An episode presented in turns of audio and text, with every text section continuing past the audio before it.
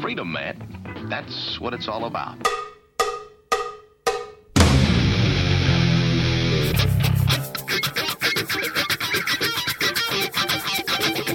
You've got to groove on freedom, like the good book says.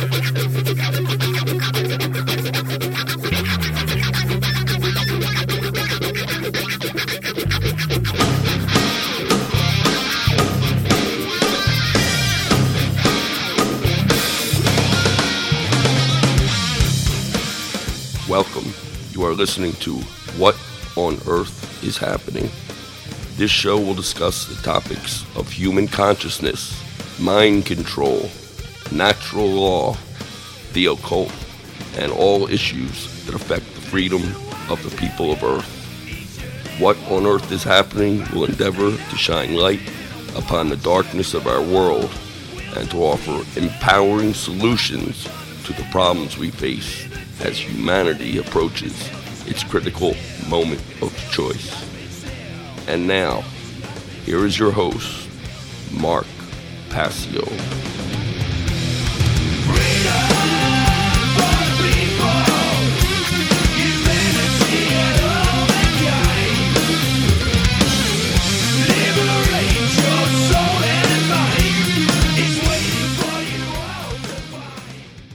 Welcome, one and all. You're listening to What on Earth is Happening here on Republic Broadcasting. I'm your host, Mark Passio. My website, whatonearthishappening.com. The network's website, republicbroadcasting.org. Today is Saturday, June 14th, 2014. This show comes at you live every Saturday evening from 10 p.m. to 1 a.m. Eastern Time. That's 9 p.m. to midnight Central Time. We have a great show lined up for you here today. I'm going to continue I'm going to be continuing to unpack my cosmic abandonment presentation here live on the air, and I'll probably be doing this for the next several weeks. This presentation is about the connection of the the between the interference theory of human origins, okay, connected with non human entities or beings, connected with the current human condition to attempt to try to answer that all important question of why are we in the situation that we find ourselves in as a species. So that's coming up in the first two hours of the broadcast this evening. In this in the third hour, I'll be taking your calls about whatever topics you want to talk about. If you want to uh, continue to talk about this cosmic abandonment thesis of mine, uh, if you want to talk about the general topic of non-human interference with the human uh, natural developmental process, or if you want to talk about anything else, it's all fair game. No taboo topics, as always, here on What on Earth is Happening. The call in number to join us, I'll give that right at the top of the show. So if you want to get in the queue uh, for calls, you could do that. The call in number is 800 313 9443. Once again, the call in number to join us live on the air on What on Earth is Happening 800 313 9443. A couple of quick event announcements before we get started. Uh, next, actually, this Thursday coming up, uh, Thursday, June 19th, so five days from tonight, uh, the uh, Truth, Freedom, Prosperity Group hosts its monthly free documentary screening and discussion evening here in Philadelphia. Uh, June 19th, 2014, we'll be getting started at 7 o'clock p.m., going until about 10 o'clock approximately, maybe a little bit earlier than that. Uh, it's held at the Guerin Recreation Center in South Philadelphia. The Guerin Rec Center is at 16th and Jackson Street, 1600 Jackson Street in Philadelphia. The film for this month is Thrive. What on earth will it take? So uh, I thought this was a great film. We showed it before. It goes very deeply into uh, the problems and the nature of the problems that humanity uh, is facing as a species. It posts, it proposes some solutions as well. I think Foster Gamble did a good job overall with the film, and uh, that's why we're showing it again to you know what is pretty much in this location now, pretty much a new audience. And um, the uh, Guerin Recreation Center again is at the corner of 16th and Jackson. There's a free parking lot there, off street parking for free.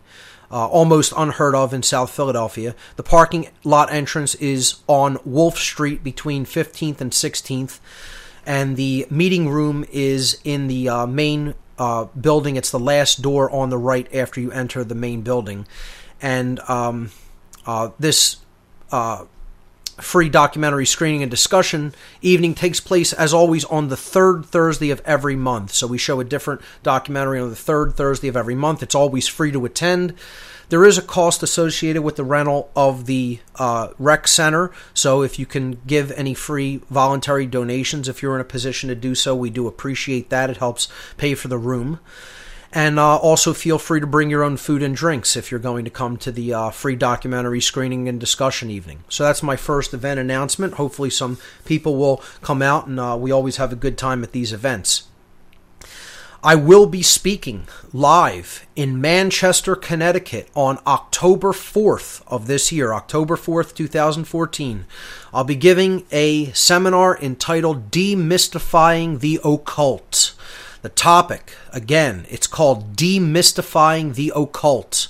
And I'm going to be getting into a lot of occult symbolism, both for the negative and the positive. How it is used for subversive reasons to subvert the mind and put, hold the mind in thrall and used for mind control purposes.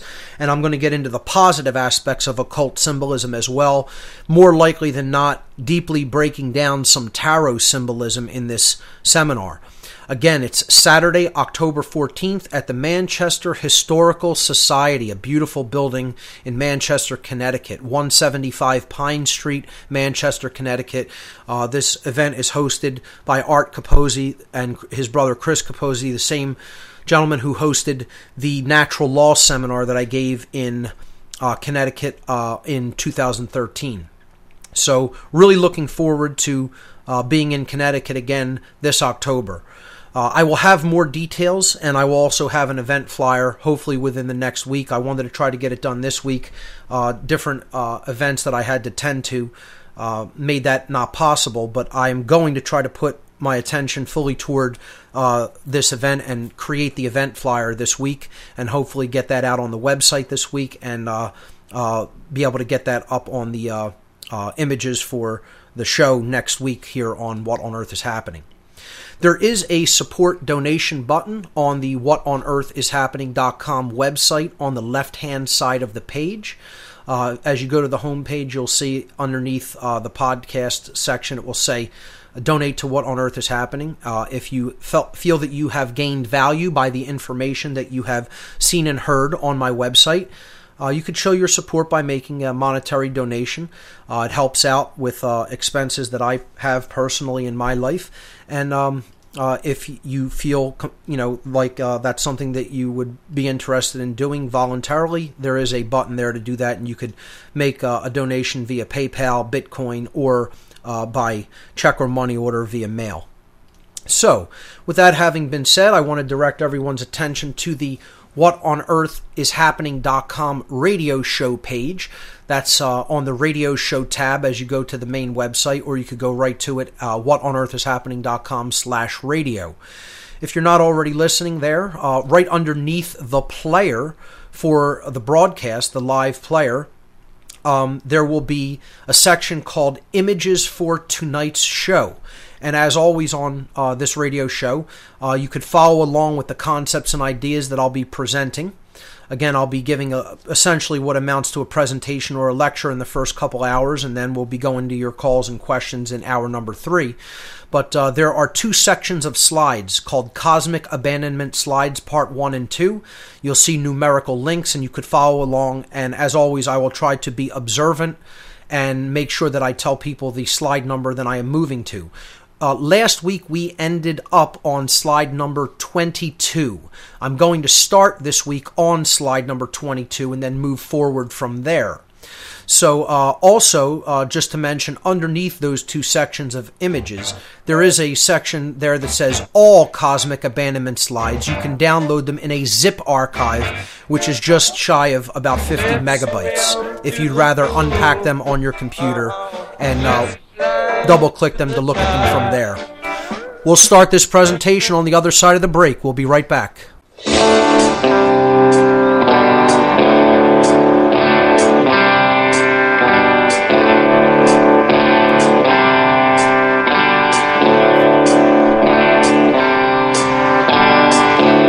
There's a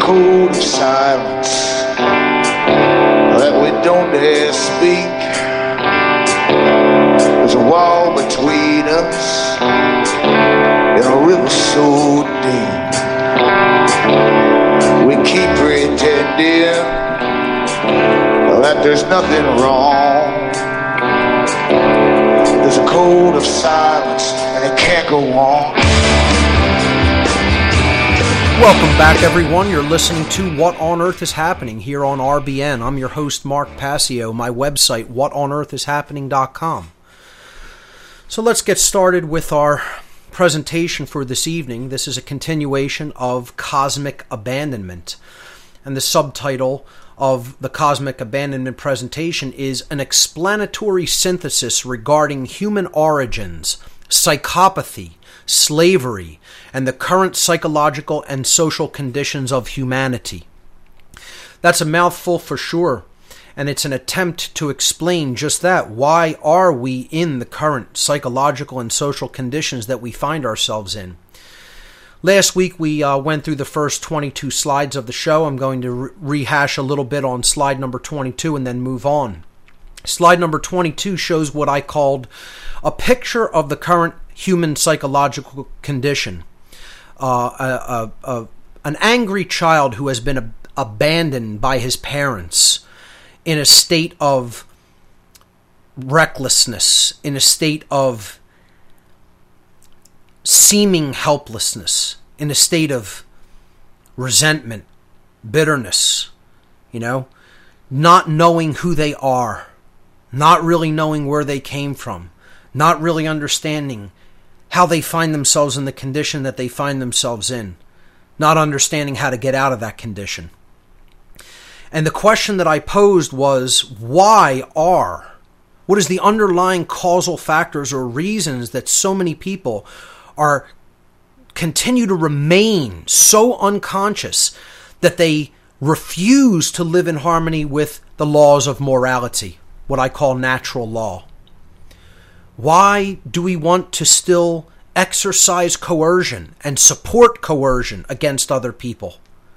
Why do we fail to recognize the presence of the existence of the vast amounts of evil that are that exists in our midst?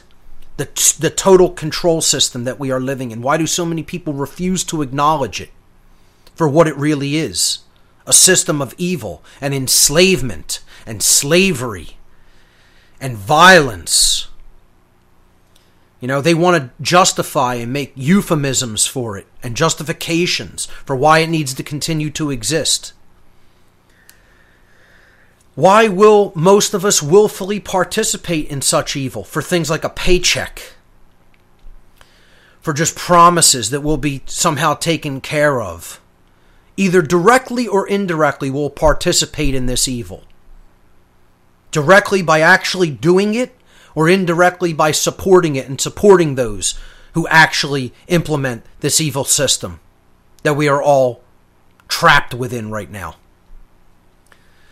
Well, the reasons, the underlying causal factors, people would more likely than not say ignorance is the root cause, but I don't list ignorance as a root factor. Okay? It, it is a huge factor. And if I could stamp out ignorance, I would do it in a heartbeat. And that's what this show is really all ultimately about telling people we're here to learn and grow and understand the causal factors that create our conditions. And as long as we remain ignorant of those causal factors, we can't change those conditions.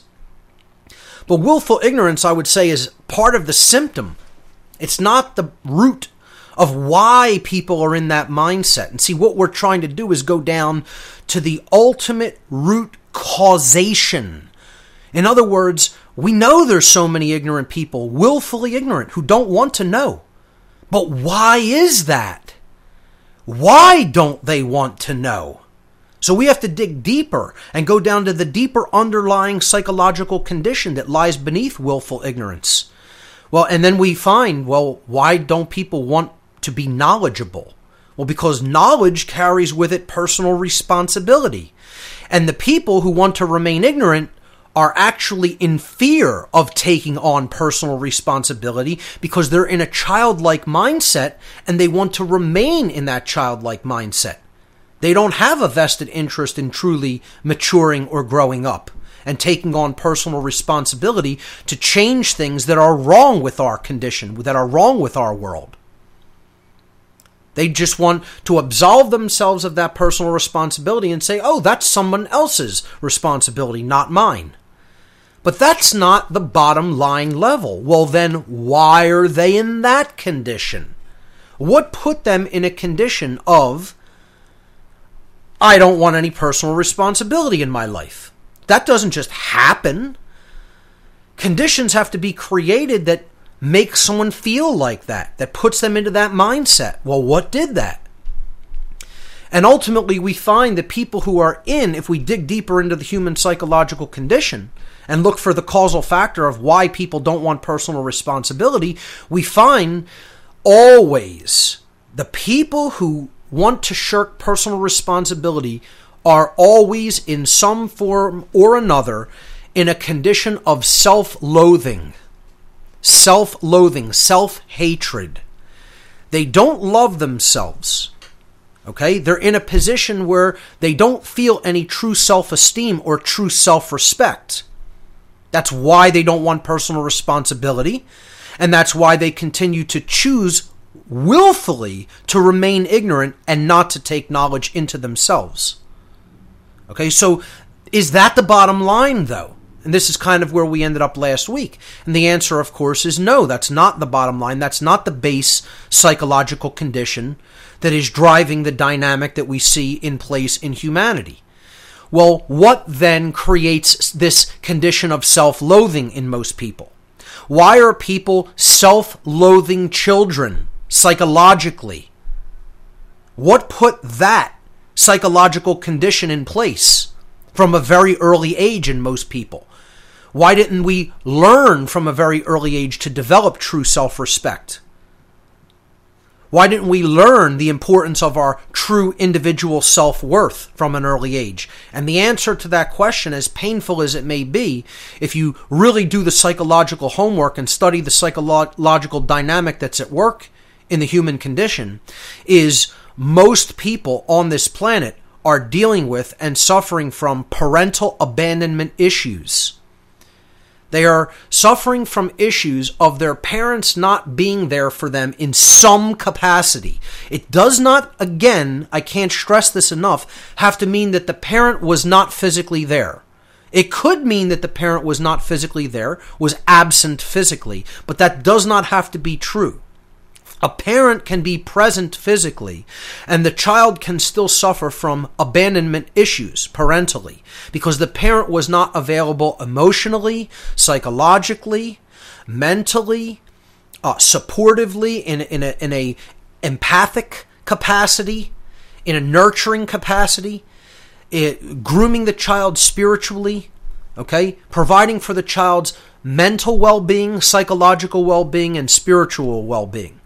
Physical needs, creature comforts, base needs are only one aspect of things.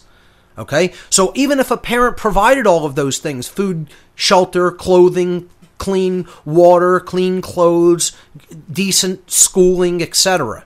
Okay? That's only one aspect of a child's personal development as a being. And if the parent is not there for other aspects of the child's development, there are still nested psychological abandonment issues.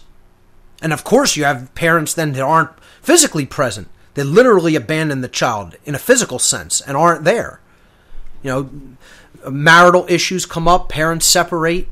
Sometimes people just, you know, engage in the sex act and have children and don't want to support the children. You know, because they're not a responsible human being. They're a child themselves and they're giving birth to other children. So, at the root cause of this, humanity is wrestling with parental abandonment issues that are nested at a subconscious psychological level. We'll pick this up on the other side of the break. We'll be right back.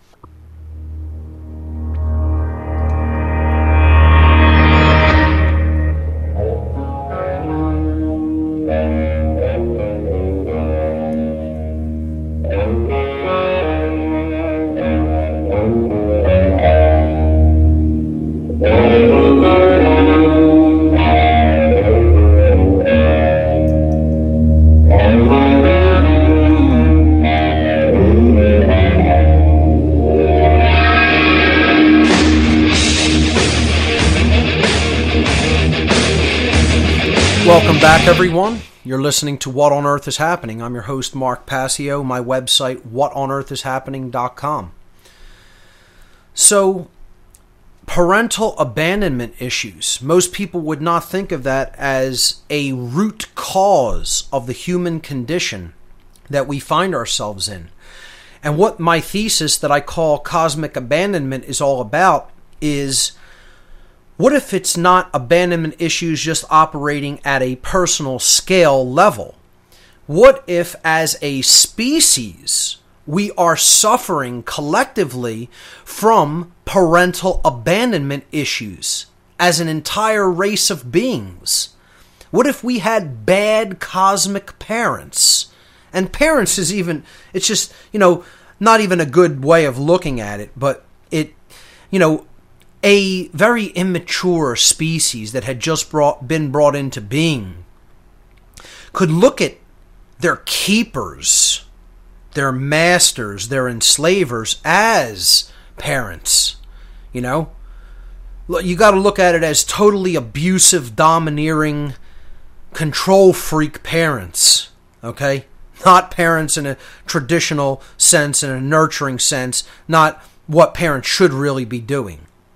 Okay? So, moving to slide number 23, when I was giving this presentation, you know, to a uh, meetup group that discusses issues of UFOs, alien beings, uh, possible interactions with humanity of non human intelligences, my question that I posed to them was well, what could the human condition psychologically, okay, and the underlying root causes of why we're in the deplorable condition that we are spiritually and socially, how could that possibly have anything to do with beings from elsewhere?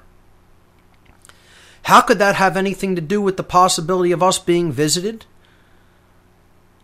and continuing to interact with beings from places other than the earth. Well, and regardless of what the nature of these beings happen to be, whether we're talking about them as uh, physical beings from other places in uh, the the galaxy that we live in, whether we're talking them about them as interdimensional beings or spiritual beings of some type, setting aside what people feel the nature of non-human entities may be, and hey, it could be all of those things. All right, I'm not knocking any one particular hypothesis or theory here. I'm saying let's set aside the question of what their nature is for a moment and let's talk about the possibilities of how they may have interacted with us in the past. And there are accounts in many ancient records that we were the progeny of these beings, that we were created by these beings, and also that they interbred with us in many ways that they gave us our institutions, that they gave us our quote unquote laws, that they gave us our systems of government and religion and money. And this is what I want to explore throughout this presentation over the next many weeks. You know, what could this, you know, the questions here uh, on slide 24 is how did these beings interact with us? What does this have to do with how we exist right now, the current condition in which we find ourselves. So, slide 25, I start to pose some of these questions like, you know, why do so many ancient accounts, why are there so many ancient accounts of extraterrestrial visitation to our planet? Ancient accounts that go back right into human antiquity thousands of years old in many cases. Some of the oldest writings ever found are about interactions with what they called supernatural entities, gods, or beings from the sky, as they referred to them. And they're so similar, they're not drastically different in the events that they describe. You know, it's not like it's a, just a wild imagining and fictional stories told that are all just random it, they're very consistent and coherent as well. When we look into these ancient texts, it doesn't make a difference what corner of the world, what geographical region, what culture that they came out of, or even the time period that they come from. They tell very similar accounts of interactions with humanity of other worldly beings that were not human. And, you know, they describe very similar events in great detail. And yet, modern academia, modern archaeology, modern anthropology, modern scientific, you know, thinking on this says that this is all just fantasy and myth. It's all just fabrication, it's all just imagination, it's all just mythology. And to me that stretching that stretches the limits of credulity. When you talk about cultures that ostensibly didn't have any interaction with each other, because we're told that we didn't have a worldwide global technological civilization that could have shared data quickly and across the oceans. You know, and then we're also given this linear progression theory of human evolutionary development as societies. Well, then where do these myths come from? If they're in the oldest, they're already formed in the oldest cultures, where did they come from? What is their basis? If they're not some forms of historical accounts. And once again, I've made this very clear in past shows. I don't feel like all of these ancient writings are just all historical accounts. Some of them are allegories, some of them are, you know, fictional narratives, and they're talking about uh, spiritual things of spiritual significance and moral lessons, and they're put in allegorical ways for us to decode and understand. Some of them are symbolic, but not all of them. And it takes discernment and judgment to understand is this allegorical or is this a an actual historical account? And are these people in the time period in which they are living and in the culture in which they are living trying to do their best the very best that they can to describe very bizarre otherworldly situations that they did not know how to put into words. And they just did their best in uh, in their language and in their writing style to describe what they were seeing so another question: Are human beings actually, as are as is described in a lot of these ancient accounts, the progeny of a non-human species or grouping of species that came to Earth millennia ago? Not only thousands of years ago. That's not even doesn't even stretch it far back enough, not even tens of thousands of years ago. Many of these ancient accounts say that we've been interacting with these beings and that they have been here for hundreds of thousands of years. Hundreds of thousands of years. So, could that possibly be true? And most people will immediately reject that and say, oh, no, that can't possibly be. And I ask people, why? Why couldn't that be? Just because you're not comfortable with it? Because you've bought into another story about human origins? Your mind is totally closed off to it even existing as a possibility? And how sure are we about these other so called theories? Darwinian theory of macrobiological evolutionary development. Many people buy into it like a religion without any question. They just accept that explanation from the entrenched powers in the uh, scientism sphere. I think we need to look a lot deeper than just the answers we're being given by entrenched, institutionalized so called science. Because there's a whole nother story out there that these people who call themselves scientists are protecting because they don't want the implications dealt with or wrestled with by humanity and the social upheaval that may result as a result of people trying to come to grips with and re- wrestle with those implications that come from a very detached study of the ancient past and the historical accounts that we find in many ancient scriptures and documents. You know, these people have a very attached perspective and a paradigm that they're trying to protect because they have tenure and there's a lot of money invested in what they've already put out. And they're already the leading authorities, quote unquote, on the topic. And they have tons of money wrapped up in museums. And they have tons of money wrapped up in government grant money and archaeological funds and studies and digs, etc. And the other part of it is prestige. They want to be the people that told the story about the human past and human origins. Truth be damned. You know, my name is down with some sort of a discovery. It's all ego that's involved. Ego is involved in so called science, money is involved. This, these are themes I was bringing up last week, and it's so important to consider this. We'll pick it up from there on the other side of this break. Ladies and gentlemen, you're listening to What on Earth is Happening right here on the Republic Broadcasting Radio Network. Don't go anywhere.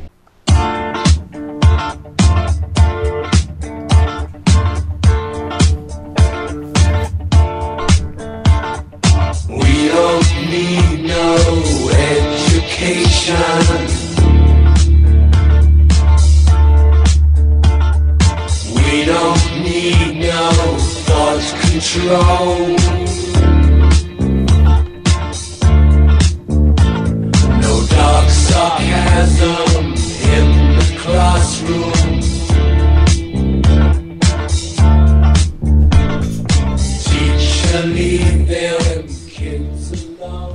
Welcome back, everyone. You're listening to What on Earth is Happening. I'm your host, Mark Passio.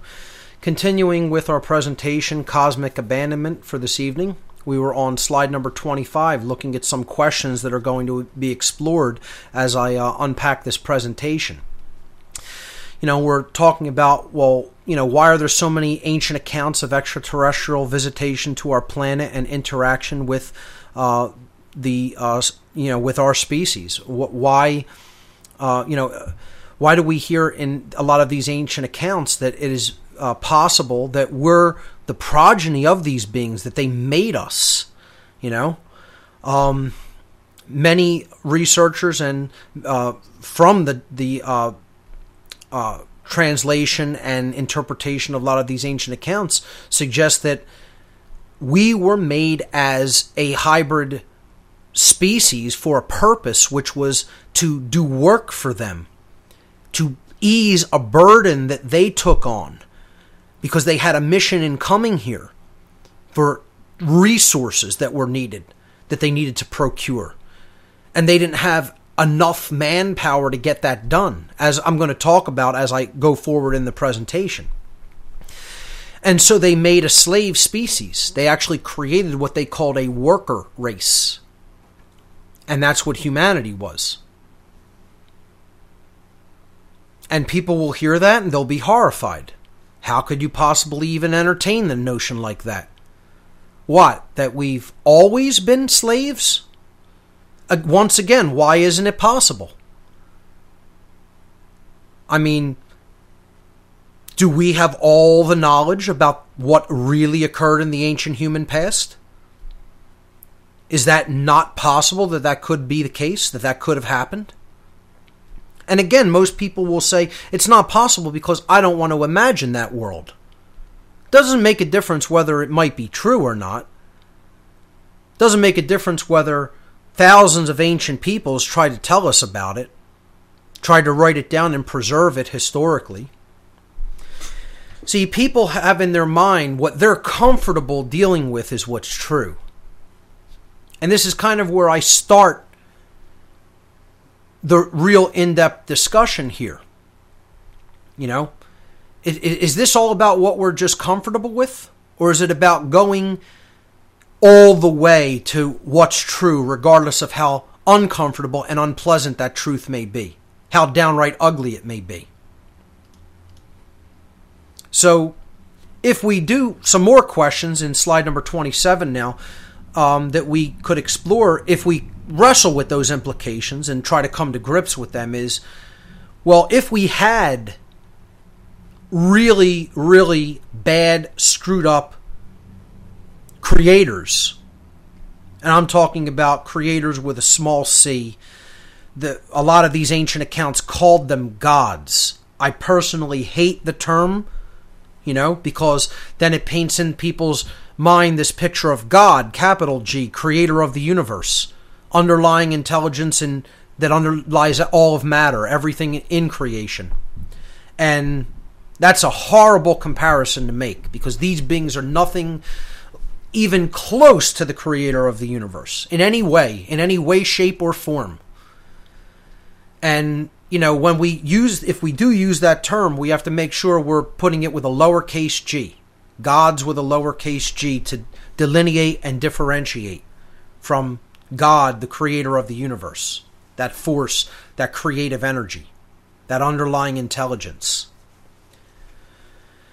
I hate the term gods, even. I mean, I, I prefer to call them the farmers.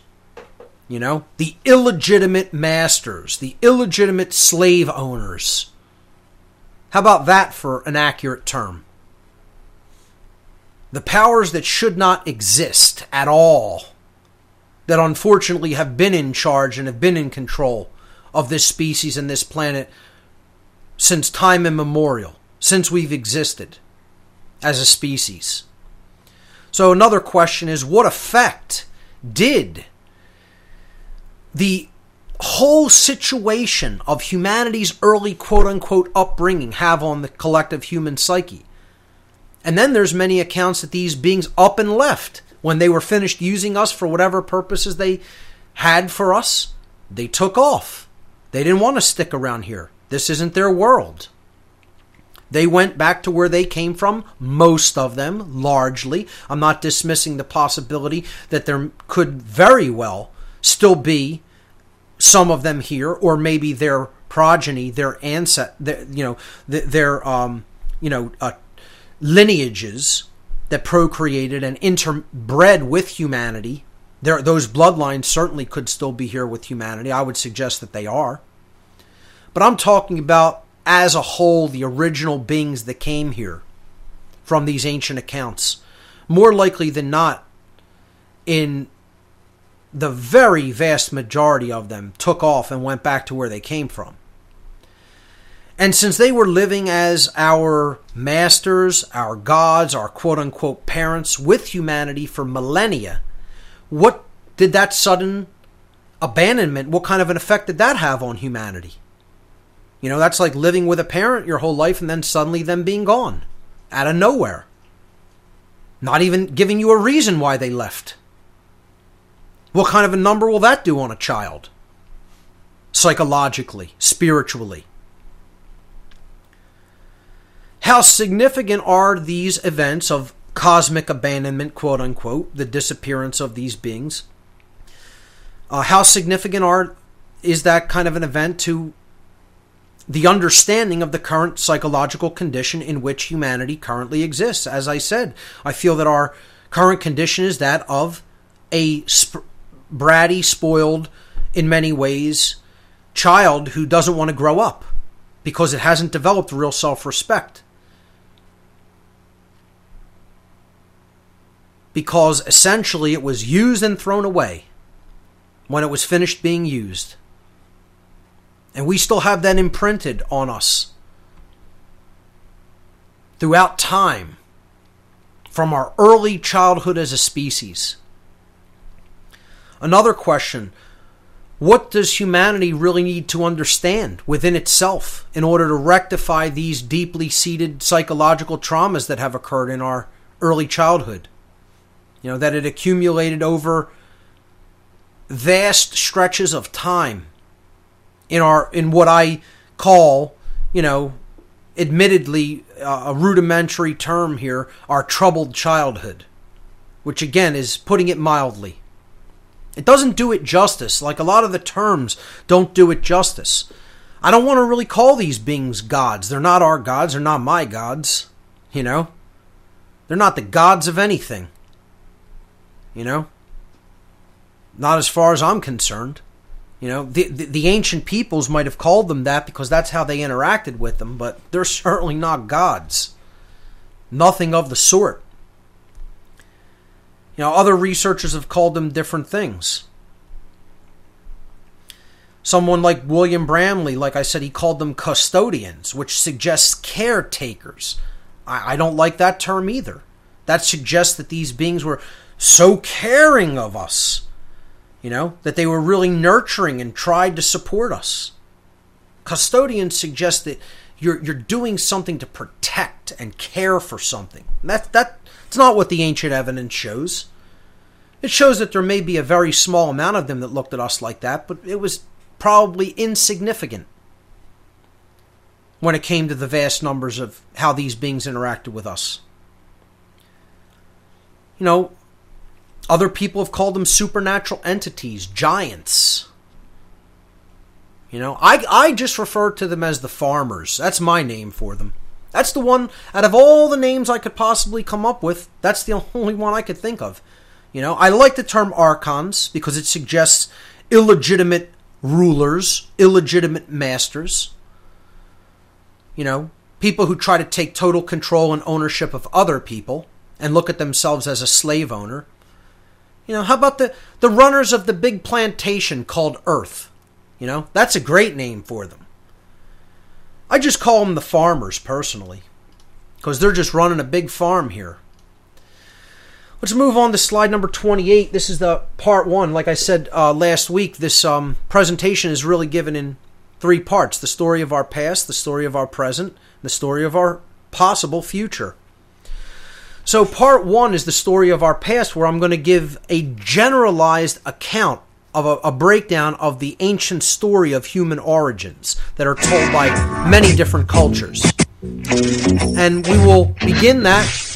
We'll begin this section, the story of our past, on the other side of this break. Ladies and gentlemen, you're listening to What on Earth is Happening. We'll be right back.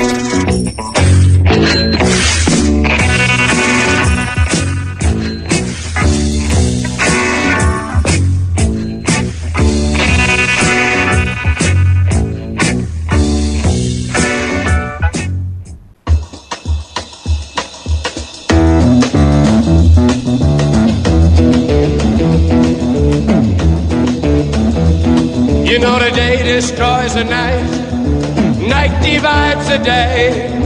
Try to run, try to hide, break on through to the other side, break on through to the other side, break on through to the other side, yeah. Welcome back, everyone. You're listening to What on Earth is Happening here on Republic Broadcasting.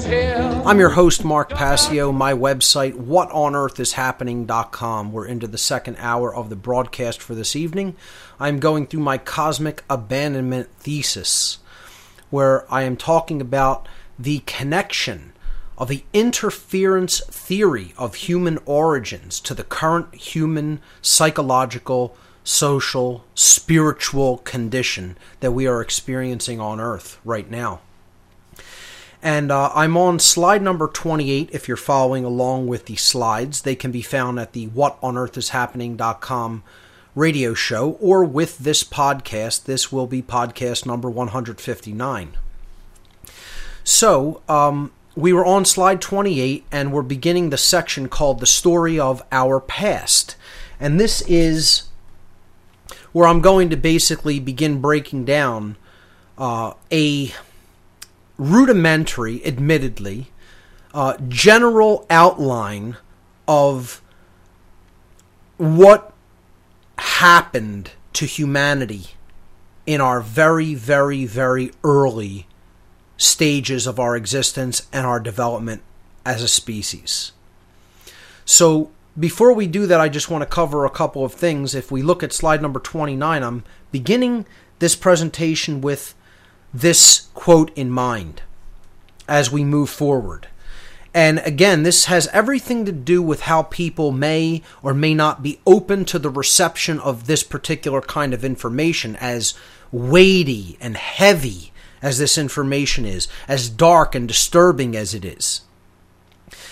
This is a gentleman by the name of Travis Walton, and for people who aren't familiar, familiar with him, I highly suggest you become familiar with this gentleman and his story. Uh, I've met Travis on a couple of different occasions, and he is an absolutely beautiful human being as far as I'm concerned.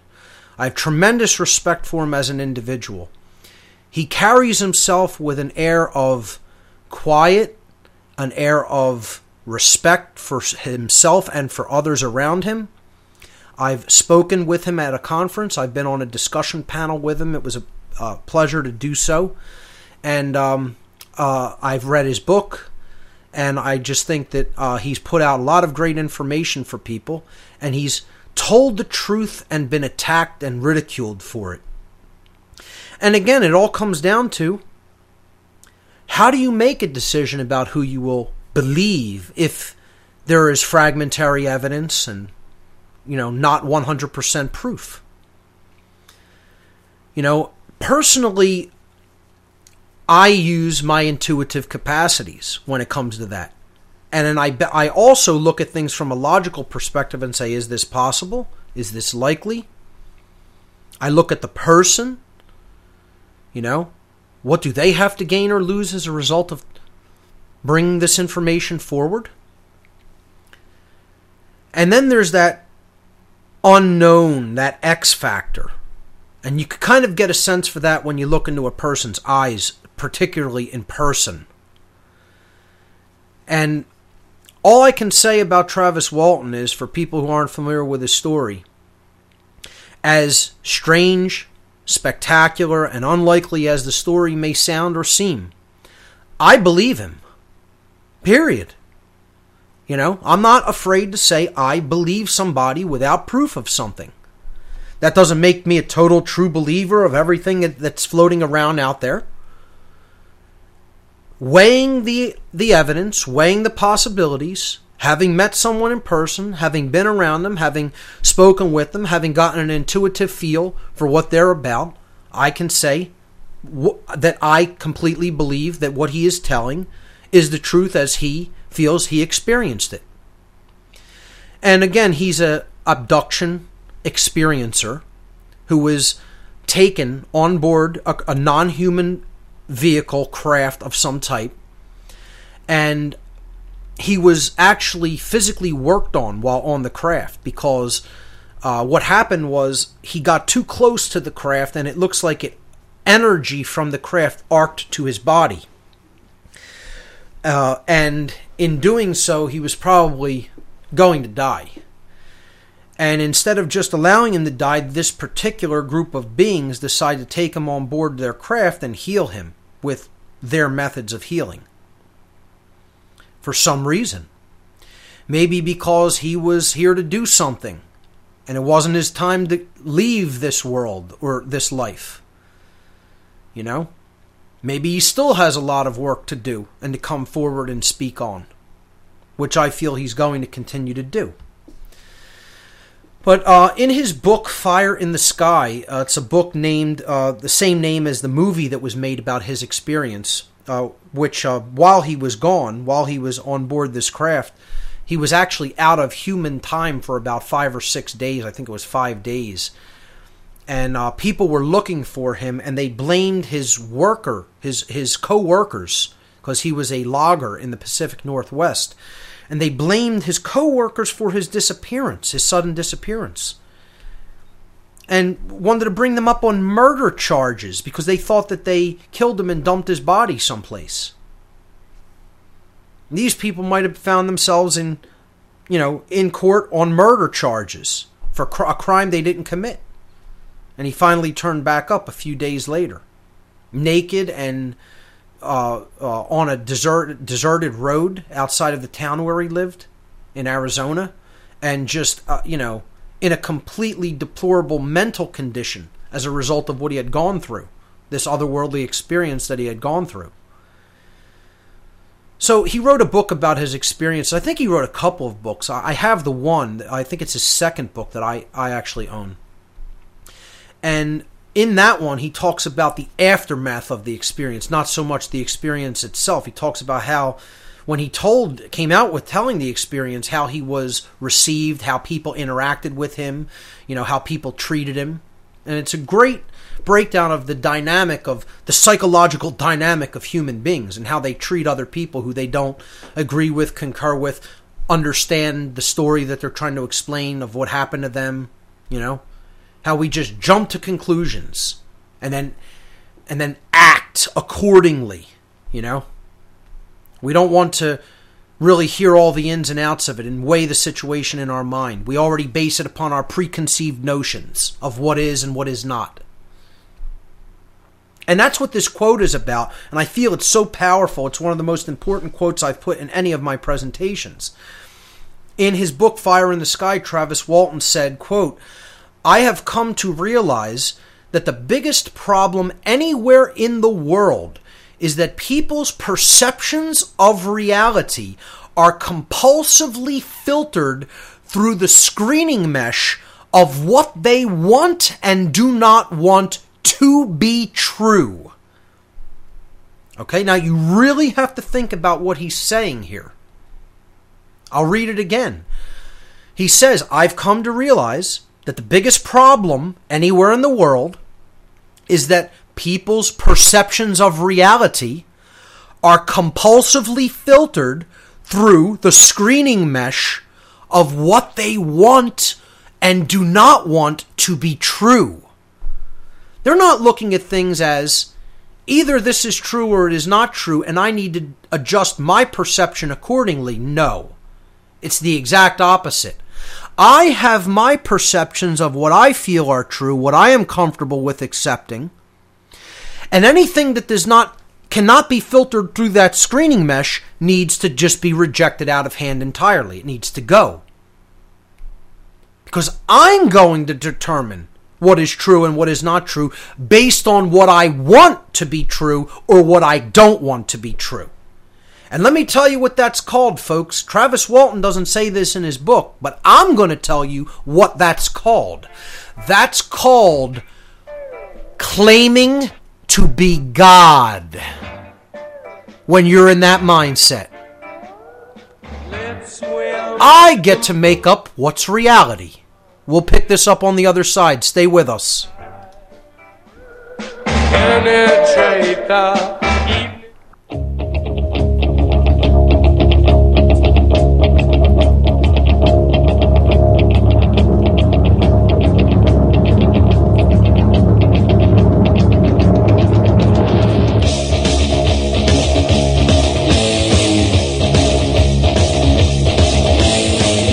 Welcome back, everyone. You're listening to What on Earth is Happening. I'm your host, Mark Passio. Continuing with our presentation, Cosmic Abandonment, for this evening. We were on slide number 29. That was the quote by Travis Walton that sets the stage for the whole presentation. Uh, slide number 30, another quote with a very uh, important message uh, by the spiritualist uh, Anthony DeMello. DeMello said that quote, It is a great mystery that, though the human heart longs for truth, in which it alone finds liberation and delight, the first reaction of human beings to truth is one of hostility and fear. Very powerful, but very sad statement regarding the current human condition. Very true statement regarding the current human condition. The human heart is actually crying out for truth. It wants to know. Deep down inside, we want to know the truth. Fear holds us back from it. Because it's ugly. It's not pretty. It's not a pretty picture. It's not a pretty situation. You know?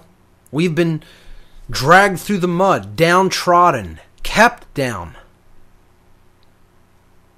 enslaved. There's nothing pretty about that. But unless we acknowledge that, we're not going to be able to move on. Unless you acknowledge where you're at, you're not going to be able to pick up the pieces and say, hey, this is what happened. Now, what am I going to do about it?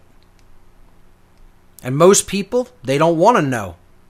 They don't want to make a diagnosis of the current condition of the problems we're up against because th- that puts them in fear looking at that negative dynamic. So he's saying truth is the only thing we can really find liberation and delight in.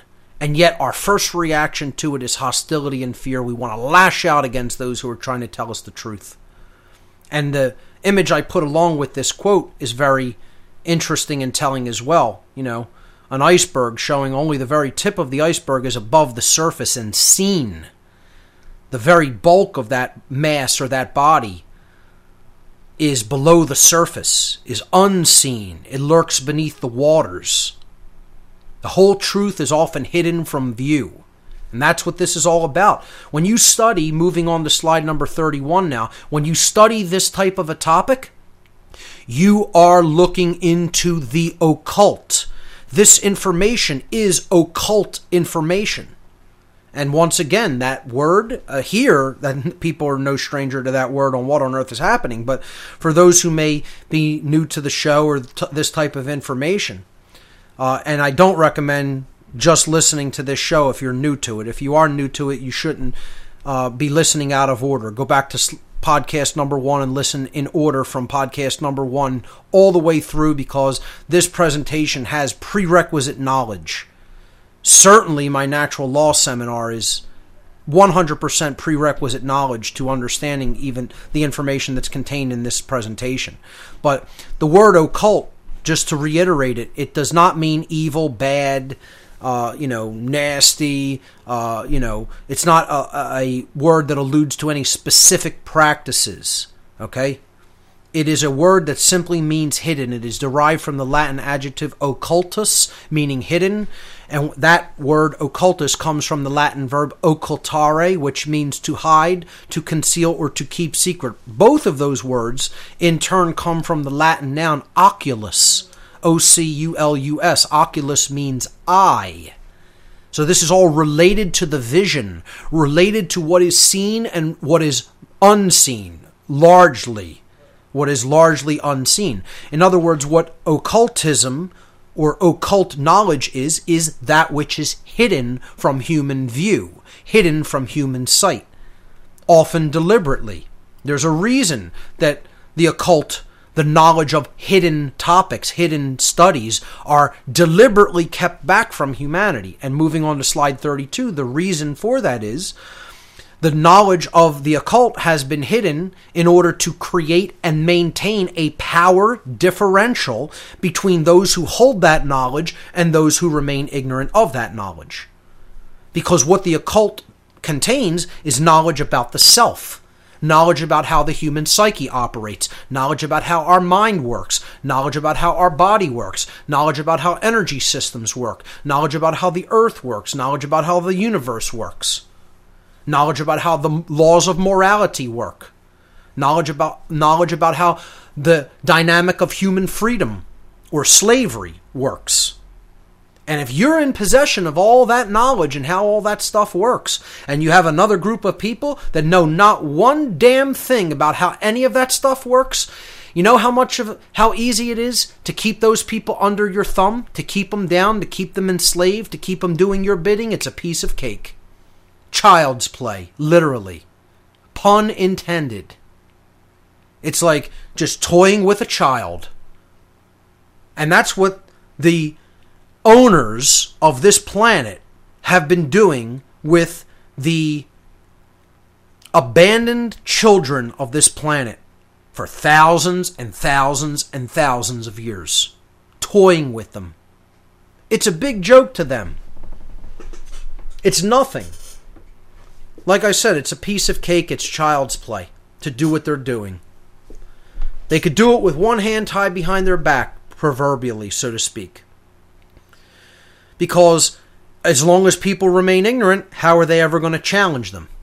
How are they ever going to understand their true self worth, their true value, and rise up and say no?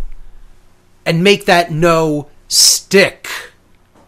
Because you're backing it with teeth, and you're not going to allow yourself to be enslaved. And you're not going to let this condition of coercion and violence go on unchallenged.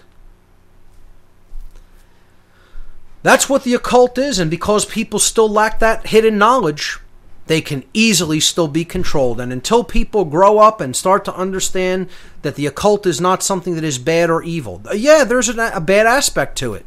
Dark occultism means you're hiding that knowledge from people. But there's a positive application of that knowledge. If you understand how the human psyche works, could you use it to uplift other people? Could you li- use it to uplift humanity? Of course you could. You know? So that's what this is ultimately all about. It's about taking that knowledge and bringing it to other people, shining a light on what's going on in the world, helping people to understand how they work, how their psyche works, helping people to understand how the laws of nature work. I call that de occulting of this hidden information, which is why I like to look at myself not as even an occultist even if you tack on the word light to that, I prefer to look at myself as a de occultist of hidden knowledge, attempting to level the playing field. Moving on to slide 33.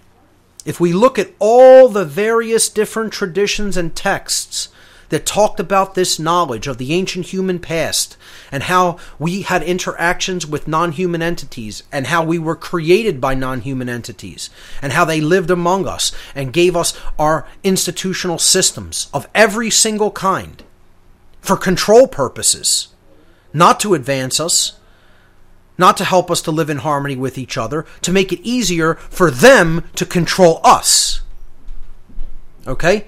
All of these different traditions from every single corner of the globe is essentially telling a similar story, or they're telling a different aspect of the story from a different perspective.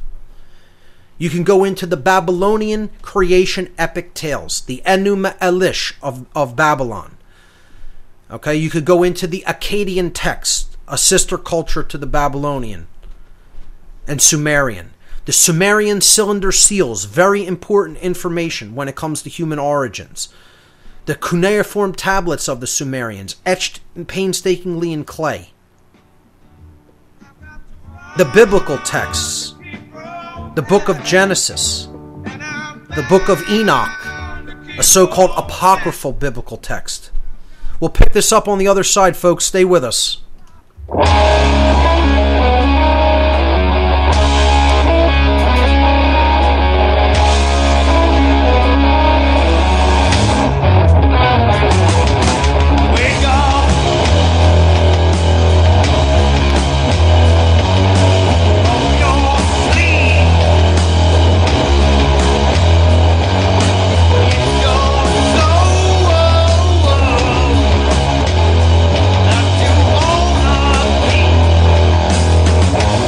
Welcome back, everyone. You're listening to What on Earth is Happening. I'm your host, Mark Passio. My website, is whatonearthishappening.com.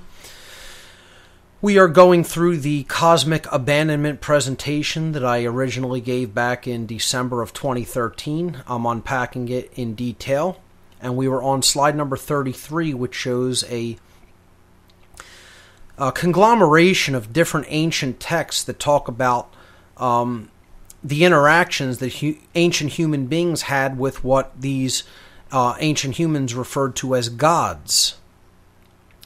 Um, beings that had to do with our creation and early development, and who set the early institutional systems that became the systems that we still work with today globally.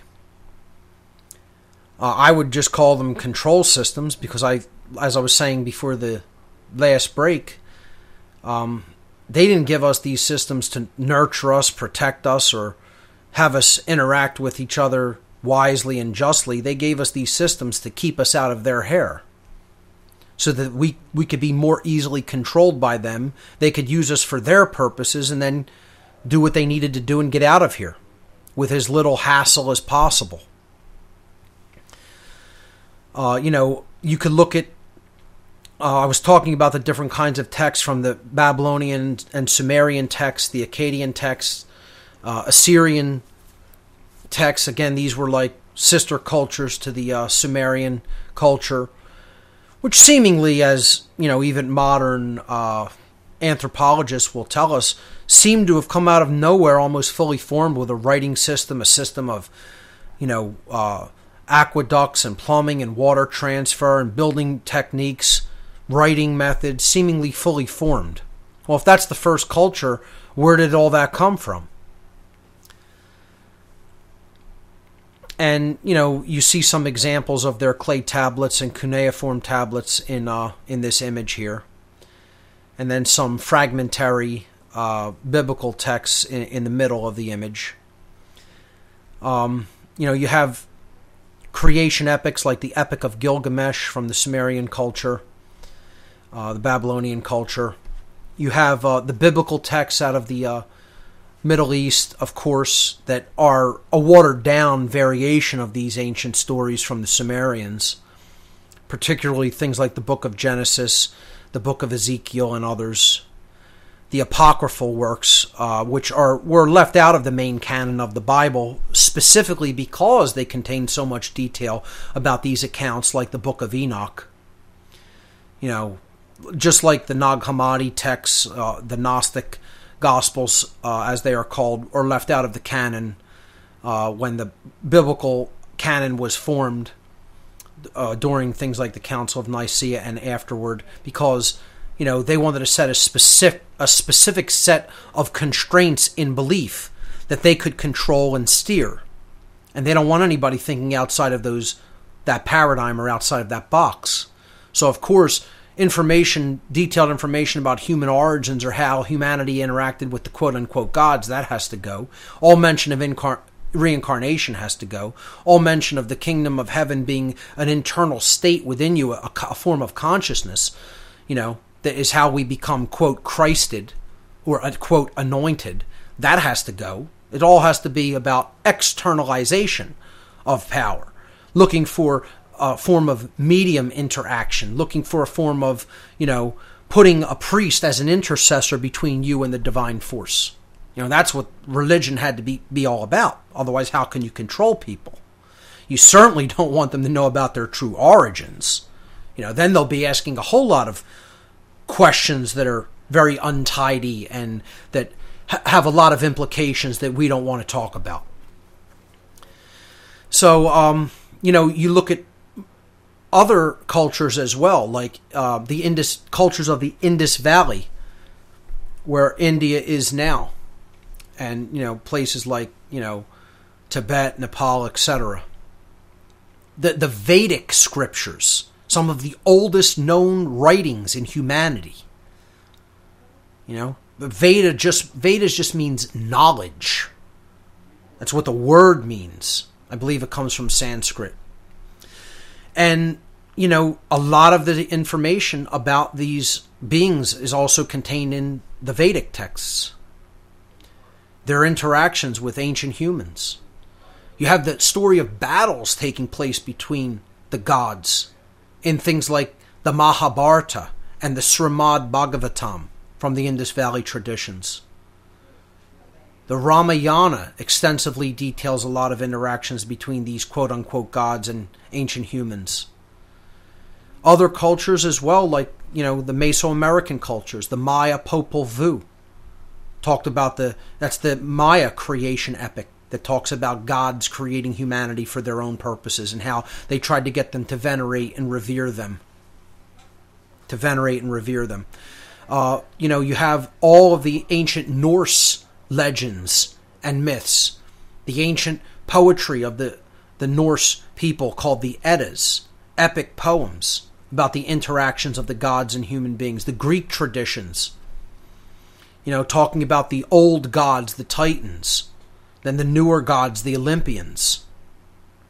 We can go on and on and on. African traditions, the Dogon tribes, tribal stories and histories about interactions with beings like from other worlds, particularly Sirius, the Syria, the Sirian star system.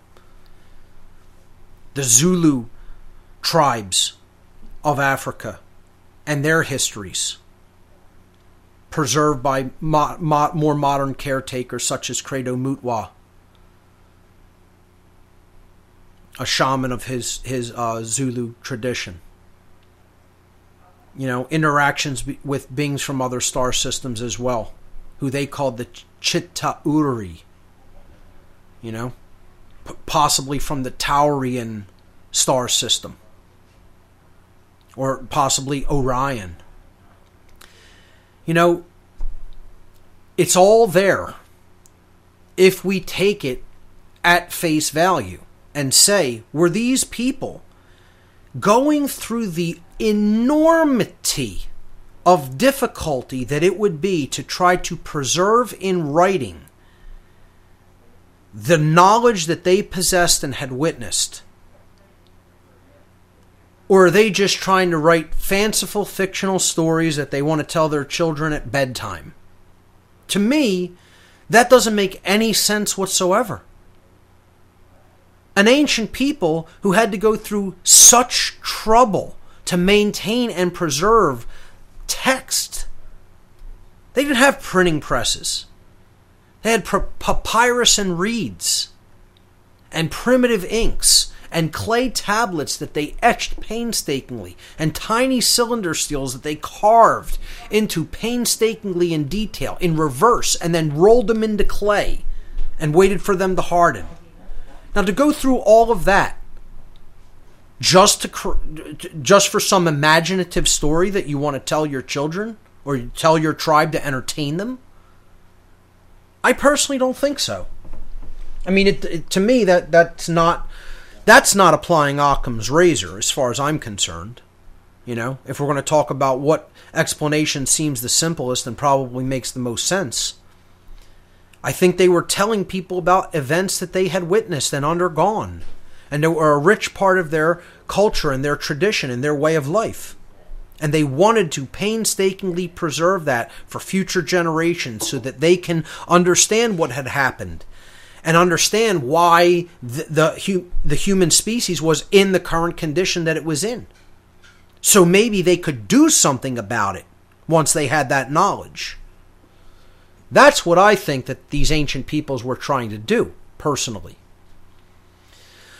So let's begin getting into the general outline of this story. And once again, I'm, I'm not going to unpack this in great detail until after I tell this whole story or thesis. That's what the purpose of this presentation was to let me give an outline. Okay, then we can go into some of the texts and break down things and talk about things in detail and even bring more conjecture into it about maybe the nature of these beings, what they were doing here okay? What they may still be doing or wanting from us. But let's give a what I would call a basic rudimentary outline of the story as it is told from many of these different traditions. We could put it together as, you know, a tapestry. All right? So in slide number 34, I begin telling what I call the story of the ancient past. And again, you could researched this through a myriad of other researchers Eric von Daniken, um, Zecharia Sitchin, William Bramley, Michael Tellinger, David Icke, Michael Tsarion, and the list can go on and on and on. Okay? Many researchers have gone into this story and broken it down and got into many different perspectives of it. But it all comes down to an ancient non human race coming here and interacting with this planet for reasons of their own. And we'll begin telling that tale on the other side of this break. Ladies and gentlemen, you're listening to What on Earth is Happening. We'll be right back.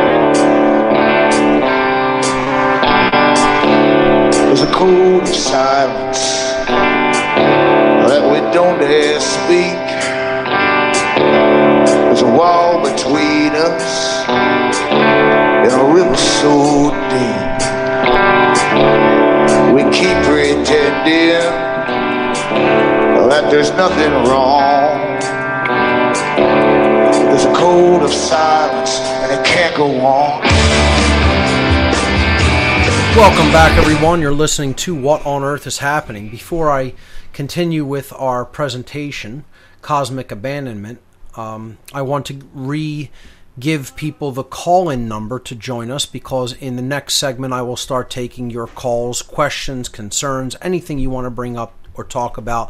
No taboo topics ever here on this show.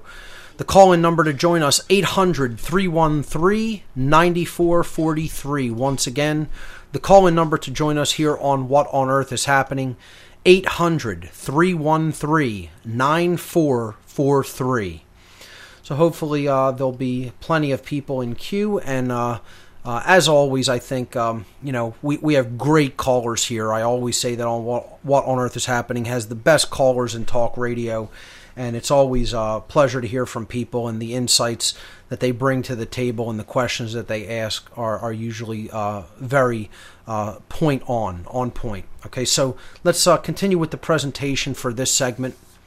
Um, we were talking about the general story of what happened to humanity in the ancient past is that beings that were non human, that were not from Earth, okay, that have been described in a myriad of different ways.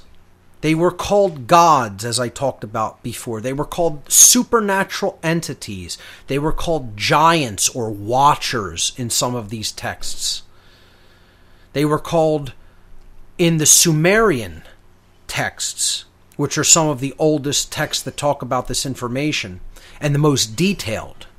They were talk they were called the Anunnaki, A N U N N A K I. Okay? Um and that term in Sumerian actually means those who came to the earth from the heavens. Those who came to the earth from the sky, from the heavens. And really, it, uh, actually, I shouldn't even say sky. That's wrong because they had a different word for sky, which meant the sky, the atmospheric sky above the ground, uh, and the heavens, which meant cosmic sky. Okay, that's what they were talking about here when they talked about, you know, uh, those who came to the earth from the heavens. The sky beyond the sky, in other words. Space. Literally, they meant interstellar space. The word that they used when it in this in this word Anunnaki, when it meant those who came to the earth from the heavens, meant what they were really saying is those who came to the earth from interstellar space. If we are very accurate about the language. Okay?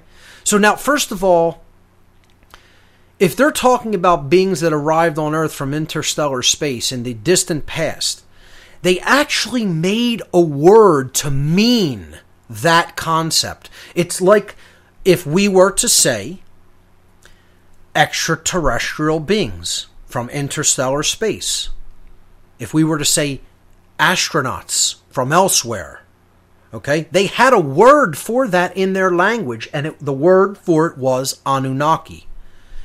Okay? It doesn't mean a race of necessarily a single race of people. It means though the ones who came to the earth from the sky beyond the sky, the cosmic sky, the interstellar sky. That's literally what that term means in the Sumerian language. So the Sumerians tell in their um, ancient scriptures that the, there was a mission that these beings were on. They didn't come here for no reason. They weren't just exploring. They weren't just out exploring the galaxy or looking for new places to colonize or inhabit or anything like that. They came here on a resource gathering mission. They were here to procure resources from the earth that they required for survival on their planet. And there's a lot of di- differences and debates. Different researchers have talked about what they may have been here for. Um, there's a general consensus, and the theory most put out there is by the researcher Zecharia Sitchin, who talks about that they were here for gold. That gold is a very sought after resource throughout the galaxy because of its properties and its properties that still remain largely unknown to humanity. I talk about later in this very presentation, there's no actual intrinsic value in gold. People talk about it as having intrinsic value. Well, that's a perceived value. Intrinsic doesn't mean perceived value. Okay? Intrinsic means what can you actually do with it in nature, in reality.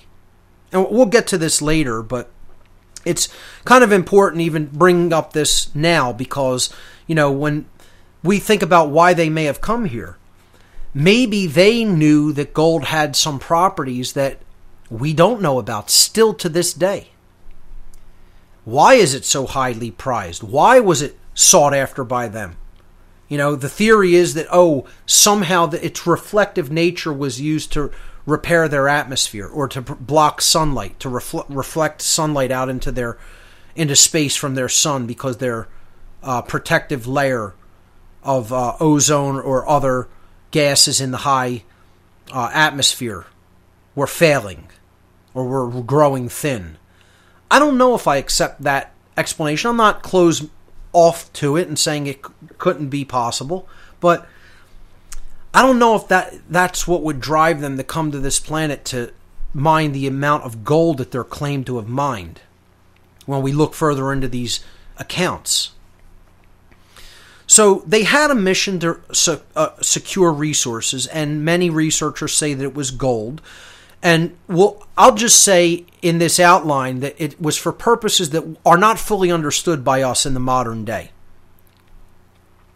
Again, I don't want to make a lot of these points things to argue about or to nitpick about. We can talk about the possibilities another time. We're trying to paint a general picture, an overarching, generalized picture here at the beginning to form a tapestry.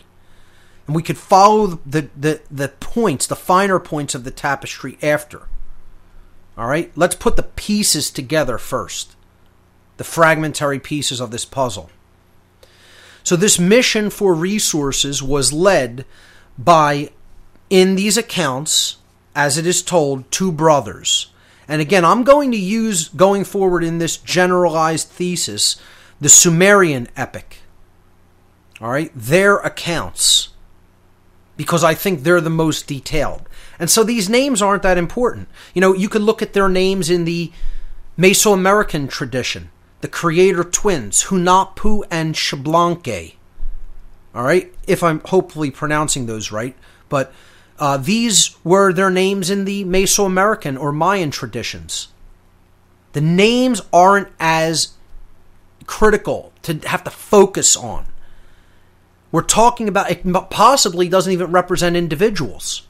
See, I don't I'm not so attached that these were single individuals. These could have been like factions or family lineages of these beings.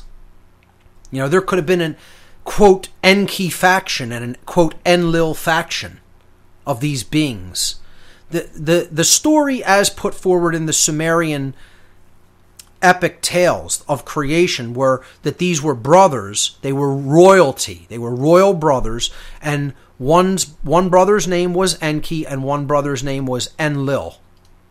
Okay, E N K I, and then the other brother was Enlil. Enlil was actually like the commander. He was the one who was the mission commander. And the second in command was Enki, his brother. They were sons of a king on their home world. Their, their home world had royalty through bloodlines that was propagated through succession rights of bloodline. Possibly where we got that concept in on Earth. The, the royalty dynamic, the divine right of kings, the succeeding of royal lineages through blood. Okay? Not by your merits, not by your talents, your capabilities, but by blood alone. So the mission was led by two brothers, Enki and Enlil, and they were sons of a king on the, their home world, these beings' home world, and that king's name was Anu. And I'm going to leave it right there for, for this week. Unless there aren't that many calls, then I'll pick back up into the material. But uh, we'll go to your calls on the other side of the break. You're listening to What on Earth is Happening. We'll be right back. Let's penetrate the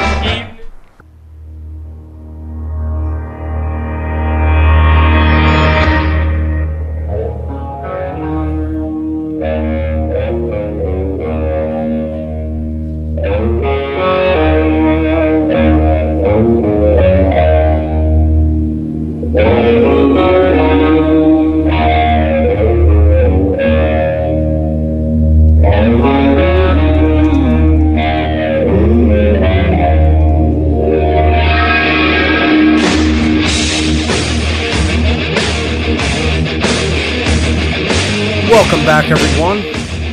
This is What on Earth is Happening. We're into hour number three of this evening's broadcast.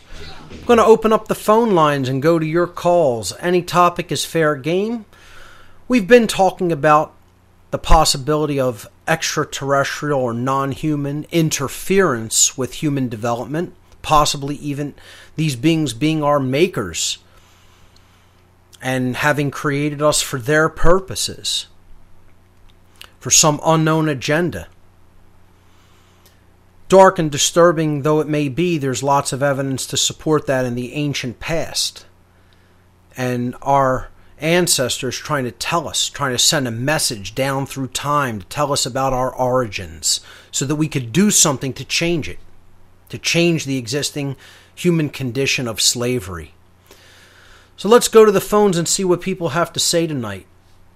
All right, Brandon in Boston, you're live on What on Earth is Happening. Welcome. Hey, thanks, Mark. Thank me. you. Um, yeah, great, great show so far. Um, just wanted to um, bring up the fact that uh, this is also I just found out in uh, sort of the Norse literature and uh, Beowulf stuff. Um, I'm reading uh, J.R.R. Tolkien's Beowulf, which is Yes. translation that came out, and in it you have this line of Cain, um, and there you have the two fighting brothers again um, in the line of Tubal Cain, because Grendel is associated. He's a sixth generation from Cain, Right. and um, he's um, also an artificer of brass, and um, and he also uh, what does it say? Oh, he um, he has the ancient work of giants. He is a mason and a smith, um, and yet he has uh, these giants and the hatred of men and were enemies. If with Cain, the outlaw and murderer, you associate the older traditions of the North, it is clear that such references as Genesis concerning Tubal Cain and craftsmanship in brass and iron, in the Iron Age, will fuse with the tradition. Will find in Grendel's lair the work of trolls of old, a sword both of superhuman size and supernatural power, and the work of the Gigantea Sin, a relic of the flood. And so this is contained, I mean, you're right, it's a, it's, it's a cultist. But, you know, for those who really seek, and, and granted, like, you know, not too many people have access to the Oxford um, Bodleian Library, which is, you know, closed off to certain people. They don't read those dusted old books that Tolkien read. He really included it in a lot of his you know, so-called fantasy. And it- it- Absolutely. it's there in the word. If you trace it in the etymology and the philology of the word, you can really find out these lineages as you're talking about and their association to um, not just gold, as you say, but um, um, just iron. You know, these these people, these giants, Sure. Iron disappeared mysteriously. Well, he was absolutely uh, pointing people in the direction uh, to study our ancient past. And the things that he talks about in his fiction are, I would suggest to people, not necessarily fiction, but allegorical, and trying to explain to people what's been going on in our world for millennia. Uh, and you know, his all of his work is just it's you know, not even just his fictional work. I mean, if you just look at his his non-fictional writings, his letters, and you know some of the uh, ph- philosophy that are contained therein. I mean, this guy was brilliant. Really understood what was going on in the world, and uh, you know, I just think that people cannot underestimate his work and really should look into it and uh, discover the profound message that's contained in it. Uh, he he fully understood what was really going on here, and feel that he probably felt that humanity wasn't ready for the direct truth, so he encoded a lot of his knowledge that he came uh, by into his uh, fictional material and put it out as allegories so that people could more readily absorb it. I mean, that's my take on Tolkien's work. So, oh, th- thanks for that. I mean, that's that's really great. Now, what was that contained in again? That was his. You know, this is that's why I I, I, I mentioned this because this is actually not his fiction. Right. This is actually his scholarly work, trying to actually create a link between Grendel of Beowulf, okay, big giant ogre that comes in and kills everybody except for Beowulf, and um, because he's the offspring of Cain. Um, and how you actually have this lineage, like it was very important, as you say. It wasn't like us just picking up a pen and writing a Sure. note. Um, it was, you know, the, the painstaking process. And Um, what and- what of his writings is this, uh, or where you where you reading from or referring to? Yeah, this is his recent translation of Beowulf. His translation, uh, Tolkien's translation of Beowulf, very interesting. Yeah, I'll have to check that out. Yeah, beautiful, and uh, there's a lot. And Christopher Tolkien does his son does a really great um, commentary on it, and and in here has there is the line from Tuba King um, and the Giants, and that's where you know you have the Ents. Sure. You know, the, you know the philology, just the word reveals it all. Sure. And the whole uh, idea that, you know, the pursuit of the ring of power is literally about the pursuit of power and lust and greed and control, you know, all the things that basically are soul destroying forces and, you know, how that has to be carried to its oblivion if we're going to burn that out of the world, destroy it by, through a purification process by the, the, the average everyday person who the, you know, was represented by the Hobbit. You know, the the, Right. the everyday individual who you know has to take on that that spiritual battle upon their shoulders and bur- and you know basically take on that burden even though they don't want it. It's Yep. it's such brilliant spiritual allegory encoded in like you know really imaginative works of fiction. I mean, I can't imagine anybody not loving the works of Tolkien and you know even the movie adaptations that have come out uh, based on his books. It's just it's something that, as far as I'm concerned, is prerequisite viewing, reading, exploring when it comes to uh, the whole s- spiritual journey and spiritual battle that's going on here on the earth. For anybody that's into it in any way at all, uh, you know, you have to look into this guy's work. So, uh, Brandon, really, thanks for that. I'm going to check out that uh, translation as well. That sounds really interesting. guys. Oh, all right, send it to you. All right, Great. Thanks, Thanks so much. All right, great call. Let's uh, let's take another call here in this segment. Let's hear from Raphael in Indiana. Raphael, you're live on What on Earth is Happening. Welcome. Hi, Mark. How are you tonight? Doing well. How are you? Good. Um, I just had a couple comments. You know, um, a lot of people like to say that money is the root of all evil, and uh, I say it's ignorance and fear is that there is the root of perpetual evil, basically. Yeah, I would I would definitely say that if you want to eradicate something, uh, you know, uh, ignorance is what really has to be eradicated, especially self ignorance. Self knowledge is what is needed.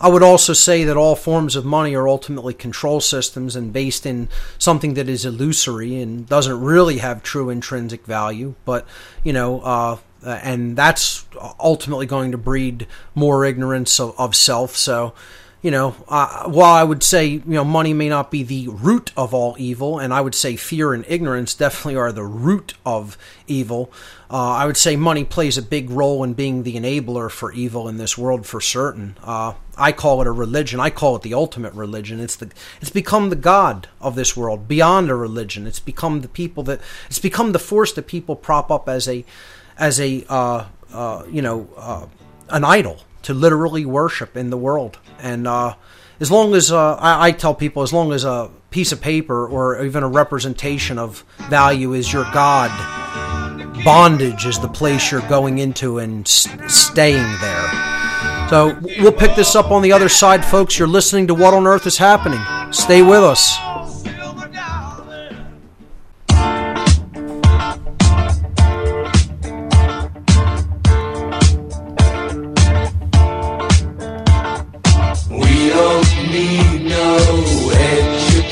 We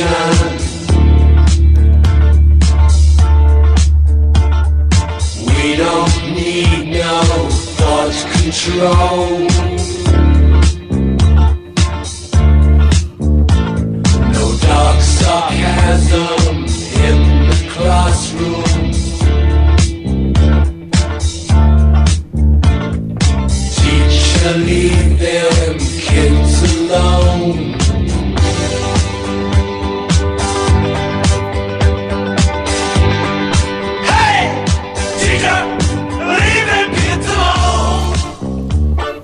Welcome back, everyone. You're listening to What on Earth is Happening. I'm your host, Mark Passio. We were talking uh, just before the last break with Raphael from Indiana. Was talking about uh, money uh, as, uh, in, in in his view, isn't the root of all evil, but it is um, ignorance and fear that ultimately are even uh, deeper causal factors for evil. Uh, and I brought up the fact that, you know, if we base what we find value in in illusion, which most people do in monetary systems, that that is in itself a form of ignorance of self and it's a form of fear. Uh, it's certainly not getting to the level of consciousness that we need to get to to see ourselves in a state of uh, oneness, unity, and treat each other as a brother and sister, me- members of a uh, of a human family. You know, the the brotherhood and sisterhood of man. Um, so, you know, that's my take on uh, on that. Uh, Raphael, did you have anything else that you wanted to add? Oh, actually, I, Mark, I had another uh, comment and Sure. want to get your take on it. Um, you mentioned in disclosure, you know, one of you, I think you mentioned one time, don't count it, basically. And you know, if that were to happen, so to speak, do you think they would even want to release one of their release one of their reigns of religion, so to speak? Because you know, everybody needs to basically come to a, a sense of suffering before you realize that uh, you know wh- what state of uh, condition we're living in. Yeah, I mean, it could be a psychological tactic that they might use to uh, bring forward disclosure uh, over some uh, stepwise progression so that it uh, takes people into sort of a state of trauma to release from their former religion, but it guaranteed will all be done to push people into the new religion of the state you know, and n- namely that they can protect us from whatever lies out there in the universe that may not have our best interests in mind. You know, so that's what we have to be on guard for. Certainly, I've talked from day one when it came to this dynamic, and I included it in my presentation, Don't Count on Disclosure, uh, which I'm still trying to get a hold of. Hopefully, I can locate that, maybe uh, post it on my site in the near future. I'm going to see if I can get a hold of that from uh, Pat Marcattilio. But, um, uh, you know, uh, we have to be on the lookout for a cosmic false flag. You know, how easy would it be with the level of technology that exists today, right, for uh, a covert government agency that wants to seize power, okay, in conjunction with dark occultists, in conjunction with the military industrial complex? How simple would it be for them to project images in the, the, the night sky or even the daylight sky? okay, and then explode some ordinances on the ground, say these craft that are hostile non-human entities did this, and say, well, we need to have glo- you know global martial law because we need to now you know protect the entire planet from some kind of a, an invasion, and that could all easily be staged. You know, so with the level of technology that exists today, that's absolutely a possibility. And if people don't wise up about the tactic of problem reaction solution or false flags, in other words, you know, we're as a as a people, as a species, very vulnerable to a technique like that. You know, because and to to this day, these tactics still work. That's why they keep using them. They keep using techniques that work. As long as it keeps working on the consciousness of the people, or I should say the unconsciousness of the people, these people aren't going to alter their their attack plan or their their game book. Why would they have to? It continues to work. So it's something we should definitely keep in mind. So uh, you know, I feel I should mention that. You know, and Mark, I, I love your presentation on the Matrix. It is just amazing, and and the way movies allegorically speak to us. Sure. Um, recently, I, I saw at the theaters uh, Captain America, and I thought that was a pretty allegorical movie. Oh yeah, as, uh, blatant, uh, wasn't it? So, it was so blatant. I mean, that was so up in in your face. That was one of the most blatant allegories in fiction that I've ever seen. Uh, the Winter Soldier. Yeah, I'd highly recommend people checking that out. I, I, check that out. I think it was a great allegory about how the military-industrial complex is taking over, staging events, trying to put cold people in fear. You know, and th- this was, uh, you know, Captain America, the main hero character in there, speaking out, saying, "This isn't protection. You're ho- holding a gun to the he- head of the world and telling them you're, you know, that uh, they need you to protect them. You know, and and he was saying that's fear. That's all based in fear. So." very, very allegorical, almost blatantly in your face. It almost ceases to be allegory, and they're just coming out and telling you out in the open like a lecture format, practically. You know, just wrapping that up in uh, you know some dramatic uh, Hollywood action with some special effects. But I think overall the movie was great. You know, I, I, I highly recommend people check it out. You know, to to get the allegorical message uh, that was contained in it for sure. You know, and what's pretty ironic is it's from Disney. That's what's even worse. Well, I mean, there there's there's good and bad in Hollywood in all in all movie studios, and you know, it's not just all dark sor- sorcerers working in the entertainment industry. There are people who are putting out positive allegories with good messages. I thought the new X Men movie, which I recently went out and saw, because I'll go out and check out good allegorical fictional movies to see the messages that they contain from time to time. And uh, I thought this was a great film. Very positive, very uplifting message about choice and how we can alter the future and how things aren't necessarily completely set in stone because it's about our decisions and our choices. How something that can look completely inevitable can still be changed if we apply enough willpower to change it. That's what that whole movie was about. You know, I'd definitely recommend people check that out. I'm a big fan of Marvel and, and the X Men. Always have have been since I was young. You know, I liked Marvel. Uh, I always liked the Hulk. Growing up, uh, that was my preferred quote. You know, uh, platform for for comic books for superheroes, uh, and uh, I still enjoy it. Uh, and I think that you know the writers in that movie were really making a profound statement uh, allegorically. So um, as long as people don't just go in and see it as a fiction, I'm just going to have fun and watch some fictional bl- blow them up stuff and some special Right. effects and you know blow you know two, uh, some money and two two hours of my life. As long as they say, hey, I'm going to check this movie out to see the message. What are they trying to say to me? And you you try to read into the message and see the allegorical content. I think it's great. You know, when people don't do that and they just try to take it as a as fictional entertainment, then they're missing the entire point. And why bother? You know. But uh, if it's seen as the allegory that it is, I think it can be very powerful. And and there's two other Mark that I came across real quick. Sure. Uh, trailers. I haven't seen the movies yet, but one of them was The Edge of Tomorrow with uh, uh, Tom Cruise, and and one of the taglines on the trailer was "Live, Die, Repeat." And that reminded me of your interview which you had with Laura Eisenhower, which she she mentioned those exact same words, and basically basically live, die, and repeat until you learn the lesson of life.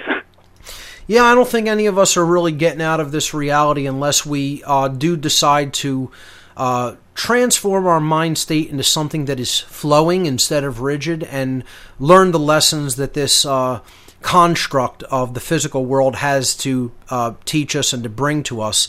Uh, we're not going anywhere as long as uh, that rigidity is still in place. Uh, once we once we uh, become flowing and open up our mind to other possibilities and recognize that which is and accept it and you know adjust our perceptions accordingly i think the sky's the limit literally uh, and we could go anywhere from here and learn and grow in, in ways and in vistas that we uh, in, in viewpoints that we can scarcely imagine at this stage of our development. So raphael phenomenal points. I really appreciate your call and your insights. Ladies and gentlemen stay with us. We'll be back after these words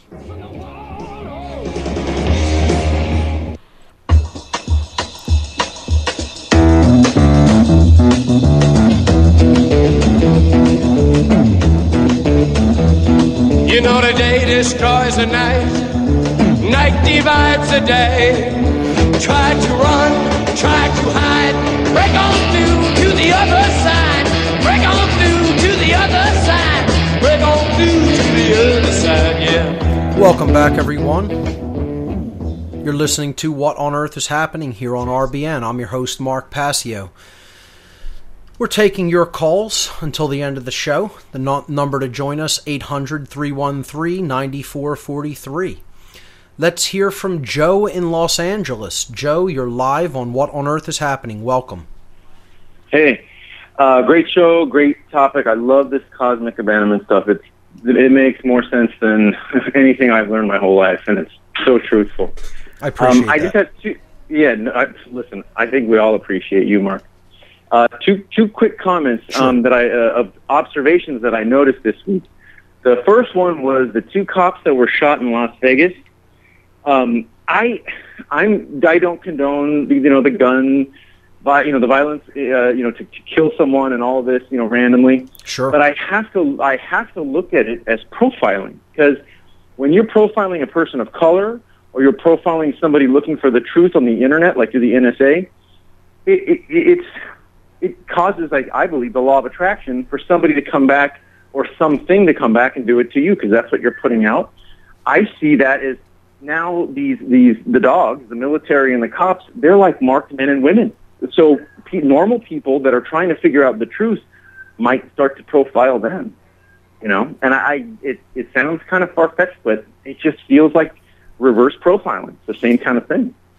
Yeah, I mean, it just seems like a such a desperate effort or attempt, and it just seems like such a bad strategy to go about. Like, you know, we need to make more inroads in waking people up and reaching people's consciousness, so it doesn't have to come to any kind of gun battle. You know, that's what we're trying to avert. I said from day one, th- all of my work is trying to avert any any of this having to come to violent confrontation. Uh, you know, and um, you know, uh, as Kennedy said, those who make peaceful revolutions impossible make violent revolutions inevitable.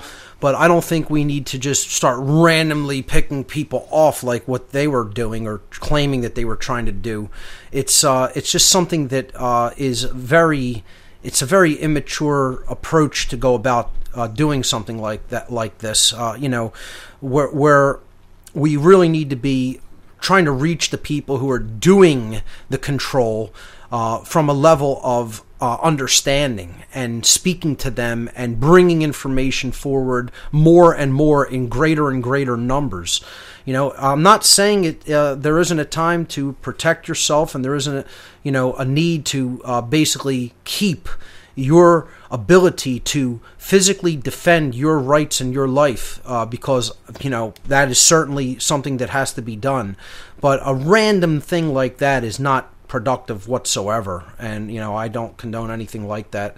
It's just it's just a shame that this is how much the system drives people to act irrationally and it, it could be a, a, a, tactic to uh, you know also who knows? I mean the, the levels of mind control and the technologies for mind control that exist out there we don't know. We can't jump to any conclusions about what that event was because it very well could have been something that was staged in order to to uh, demonize you know people in the truth and freedom movement. You never know. So uh, I, I, don't know enough about the actual situation from a first-hand perspective or a second-hand perspective even reading about it to to claim anything um, you've probably read in, into it more than I have, but uh, that's my general take on that whole dynamic. And it's really it's a sad situation because um, you know all of it is is really needless. You know all, all the violence that we're seeing on both sides. You know I don't want to see more violence have to break out. Uh, like I say, I have almost all of my eggs in the basket of changing consciousness. Do I have some in the basket of if if it goes to a hot revolution? Yes, I do do. But that's not where I put my the, the fullness of my energy. It is largely put into trying to change consciousness. And then if that dynamic fails because we can't get enough people to do the great work, will I physically defend myself if I have to? Absolutely. And uh, would I support something that you know ha- if it if our rights were being actively taken away uh, in, in, a uh, hot um, you know uh, tyranny situation to to actually wage physical battle back against it, I would support something like that if it comes to that. I don't think we're at that point where it's gone hot yet, but you know, uh, as they say, it goes like a uh, a frog in a slowly boiling pot that's slowly being turned up. We can't let it get to that point either. So you know, it's a it's a delicate balancing act that has to be uh, walked, and um, I, I don't think it's time to just r- randomly try to uh, attack people in that way. If that was, you know, uh, an actual decision made on their part, uh, and the, this was something that was, you know, uh, what it, what it appeared to be on at face value. I can't even claim that it was that. We might be looking at a false flag there uh, through through some kind of mind control tactics. Who knows? I, I once again I don't know enough about the situation to claim that it's either way. It looks like it's uh, an event that took place at face value, but again I. I don't know enough about the situation.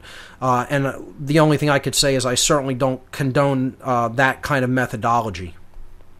Yeah, I mean, you're you're 100% right. Every single thing you said. I mean, it's true. They they immediately started to demonize them.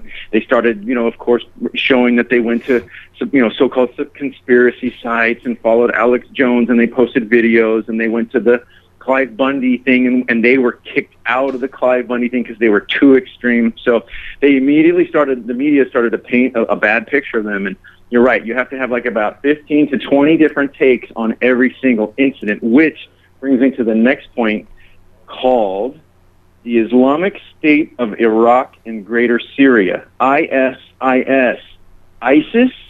they gotta be they gotta be joking, right? It's They're it's pretty blatant, isn't it? I mean, it's right out in the open.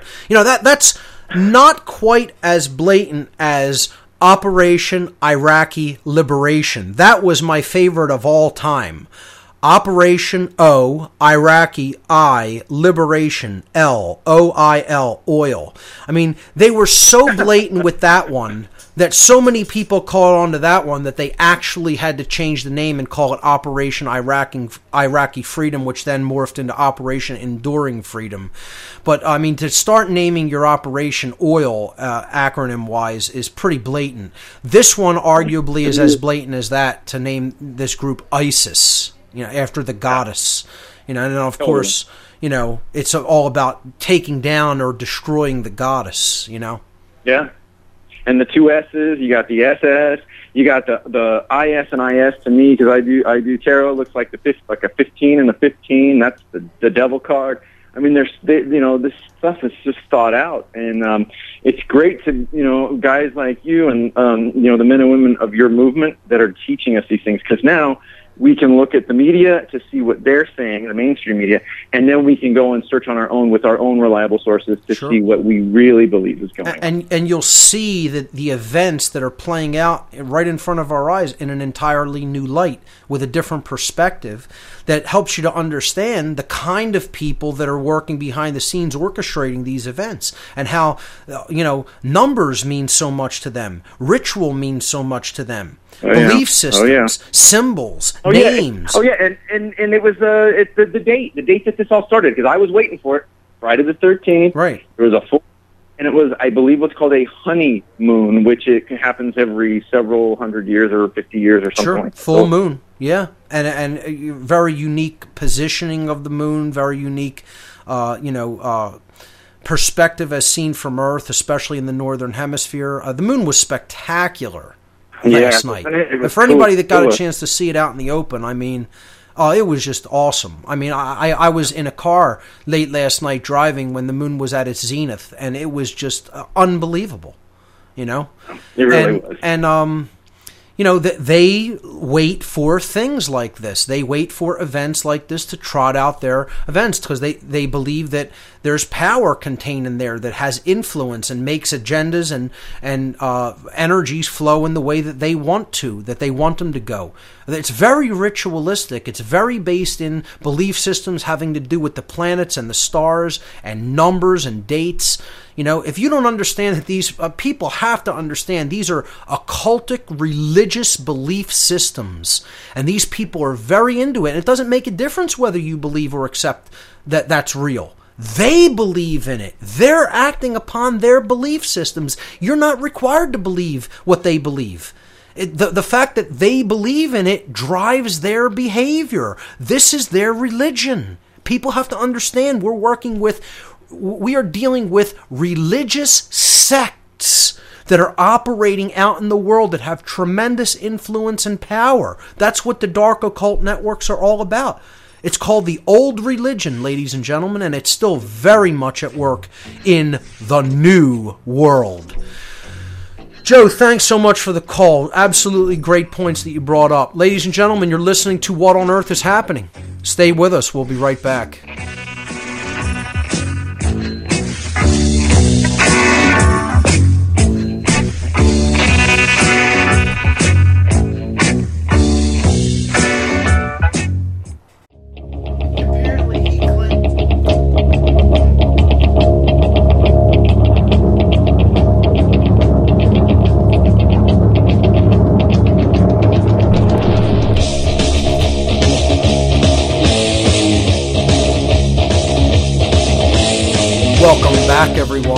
Listening to What on Earth is Happening. We're into the last segment for this edition tonight. We are talking to listeners and taking your calls, your questions, your concerns, anything that you want to talk about. Anything is fair game. Never any taboo topics here on this show. So let's continue with that for the last segment. Let's hear from Shane in North Carolina. Shane, you are live on What on Earth is Happening. Welcome. Hey, Joe, man. Um, good to be talking to you, man. I uh, definitely been enjoying your work for a while and enjoying lots of various people's work for the past uh, few years, actually. You know, just one of the many people out there just, just waking up and, you know, read what I can, but also get a ton of stuff like off YouTube and whatnot. But Sure. I think that's an e- yeah, it's an easy way to dismiss a lot of things. You know, there's just say, you know YouTube, but, but there's there's definitely a wealth of things out there. Sure. Um, yeah, absolutely. But, but yeah, man, uh, just loving your work and man, I stumbled across stuff. I think one of the first times I heard you on RBN was like maybe two months ago, Mhm.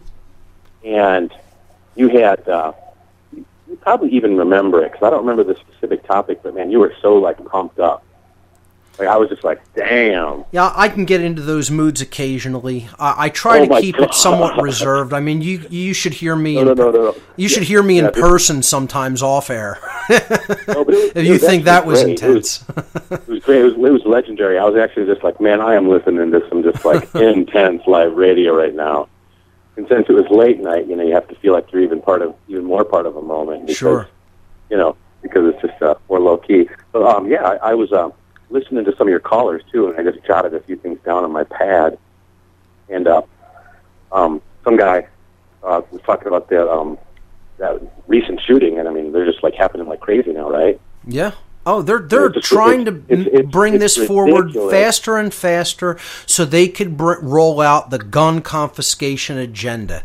That's where this is ultimately leading, because Oh, no, they no, no. want the guns of American citizens, so that they can take this country from the inside, and the citizenry will have no ability to protect themselves. That's where this is ultimately heading. Oh, absolutely, and it's so obvious right now. I mean, it's just, it's just absolutely ridiculous. You know, um, you know, I'm to the point with a lot of these false flags where, the, you know, it used to be the first time some, you know, I heard something happening, I would, you know, be poking around, investigating, and finding what I could. It's like I just don't have time. There's just so much deception going on. Sure. You know, so so I mean, I'm kind of focusing more of my energy on, you know, just ways to be positive and getting into gardening and things like that, and just getting mean, once you know the negative stuff, it's not like you should dwell on it or just make that the main focus. I mean, it's important to wake pe- other people up to it who aren't aware of it yet. But I agree, you don't want to uh, constantly focus on that all day long, or it will eat you up. You know, uh, you do want to focus on the positive things. You know, that's why I say I don't really want to be doing this and just exposing the darkness constantly and constantly having to repeat the same information over and over again. It wears on you over time. You know, I want to devote my time to some creative endeavors. I, I want to enjoy myself from time to time. I want to live my life like anybody else does, and that's what I think we all are here ultimately to do. And it, we don't have to be involved in this kind of uh level of extremity, you know, and evil. It's not necessary. You know, you know, Yeah, we can learn these yeah. lessons on our own at our own pace, you know, uh, while living our lives. And uh, you know, people uh, insist that this level of evil that we're in, is somehow necessary, and nothing could be further from the truth. It's a big new age deception, you know. But um, I agree with you. You know, you don't want to stay dwelling on that constantly because it can definitely eat you away inside. Knowing it is one thing, dwelling on it continuously is something else entirely, which I don't recommend. You know, uh, I don't recommend ignoring the, the negative side either, of course, which is what too many of the New Agers out there do. Um, you have to know about it. Once you know about it, and then you could suggest solutions to the negative. Uh, and that's what this whole show has been about. You know, we talked about all the methods of mind control in the past, we went through grassroots solutions, and now we're looking into origins of this condition and, you know, how that could be so important into understanding how we got to this point. So, absolutely, uh, I, definitely encourage people to maintain uh, balance in their lives when it comes to that. It's a lesson I have to uh, follow and re- try to reinforce within myself because I could fall into some negative patterns. Uh, who who couldn't when the world is in the situation that it's in? You know. Yeah, one of the um, one of the guys you, you just talked with recently. You guys were talking about Tolkien a minute ago, right? Yes. Yeah. Um, there was this cat who came on Alex Jones a couple days ago, and he was he, he was some kind of guy who had um, first access to you know anything related to his archives and whatnot. Mm-hmm. And um, Tolkien supposedly did some kind of speech that was recorded, and it was a rare unknown recording that was recently discovered, Yes. where he was basically talking about um, his books and saying, "Yeah, basically my you know my books are allegorical." Yes. And, I'm, I'm, I believe, you know, I'm familiar with like, this. not- This is re- it's really great. People should definitely check this out. I can't remember the individual's name though, but uh, yeah, uh, Tolkien spoke about this at some society uh, that he was a member of. He was like some kind of a, a guest of honor or something, and he was pretty much out there in the open telling people, yeah, the, these are spiritual allegories, you know, uh, that contain ancient knowledge about you know what went on here in the past and is still going on here in the present and that's all I basically did is I put my own unique twist and my fictional perspective on this and embellished it. But it's it's essentially knowledge about the the the uh, human story, you know. Yeah. Well, And- apparently there's some. Yeah. Apparently there's some you know just recent admissions of that that, that came out. Hmm. Yeah. Um. Actually, could I mention a couple other things? Sure. Or you have to keep moving on. No, go ahead. Um.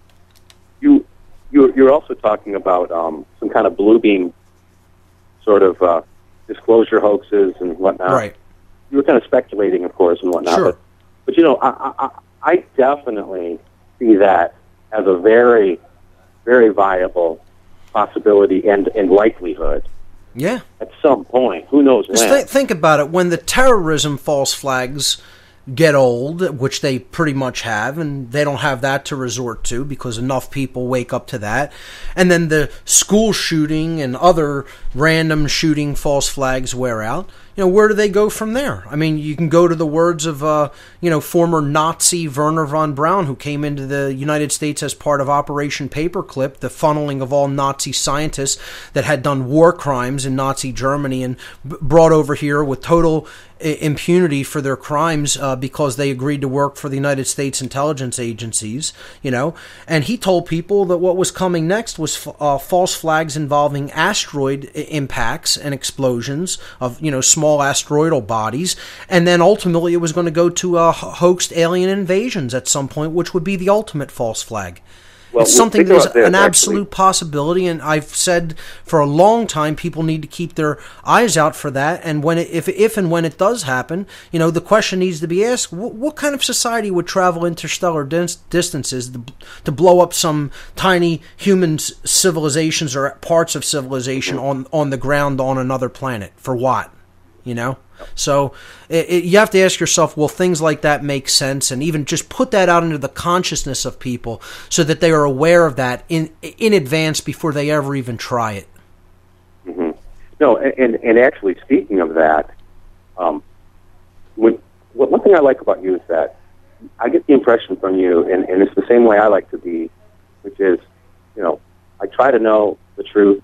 I think I know the truth, and I also am smart enough to realize that I don't know everything, and I'm just, you know, looking for it Sure. seriously and honestly.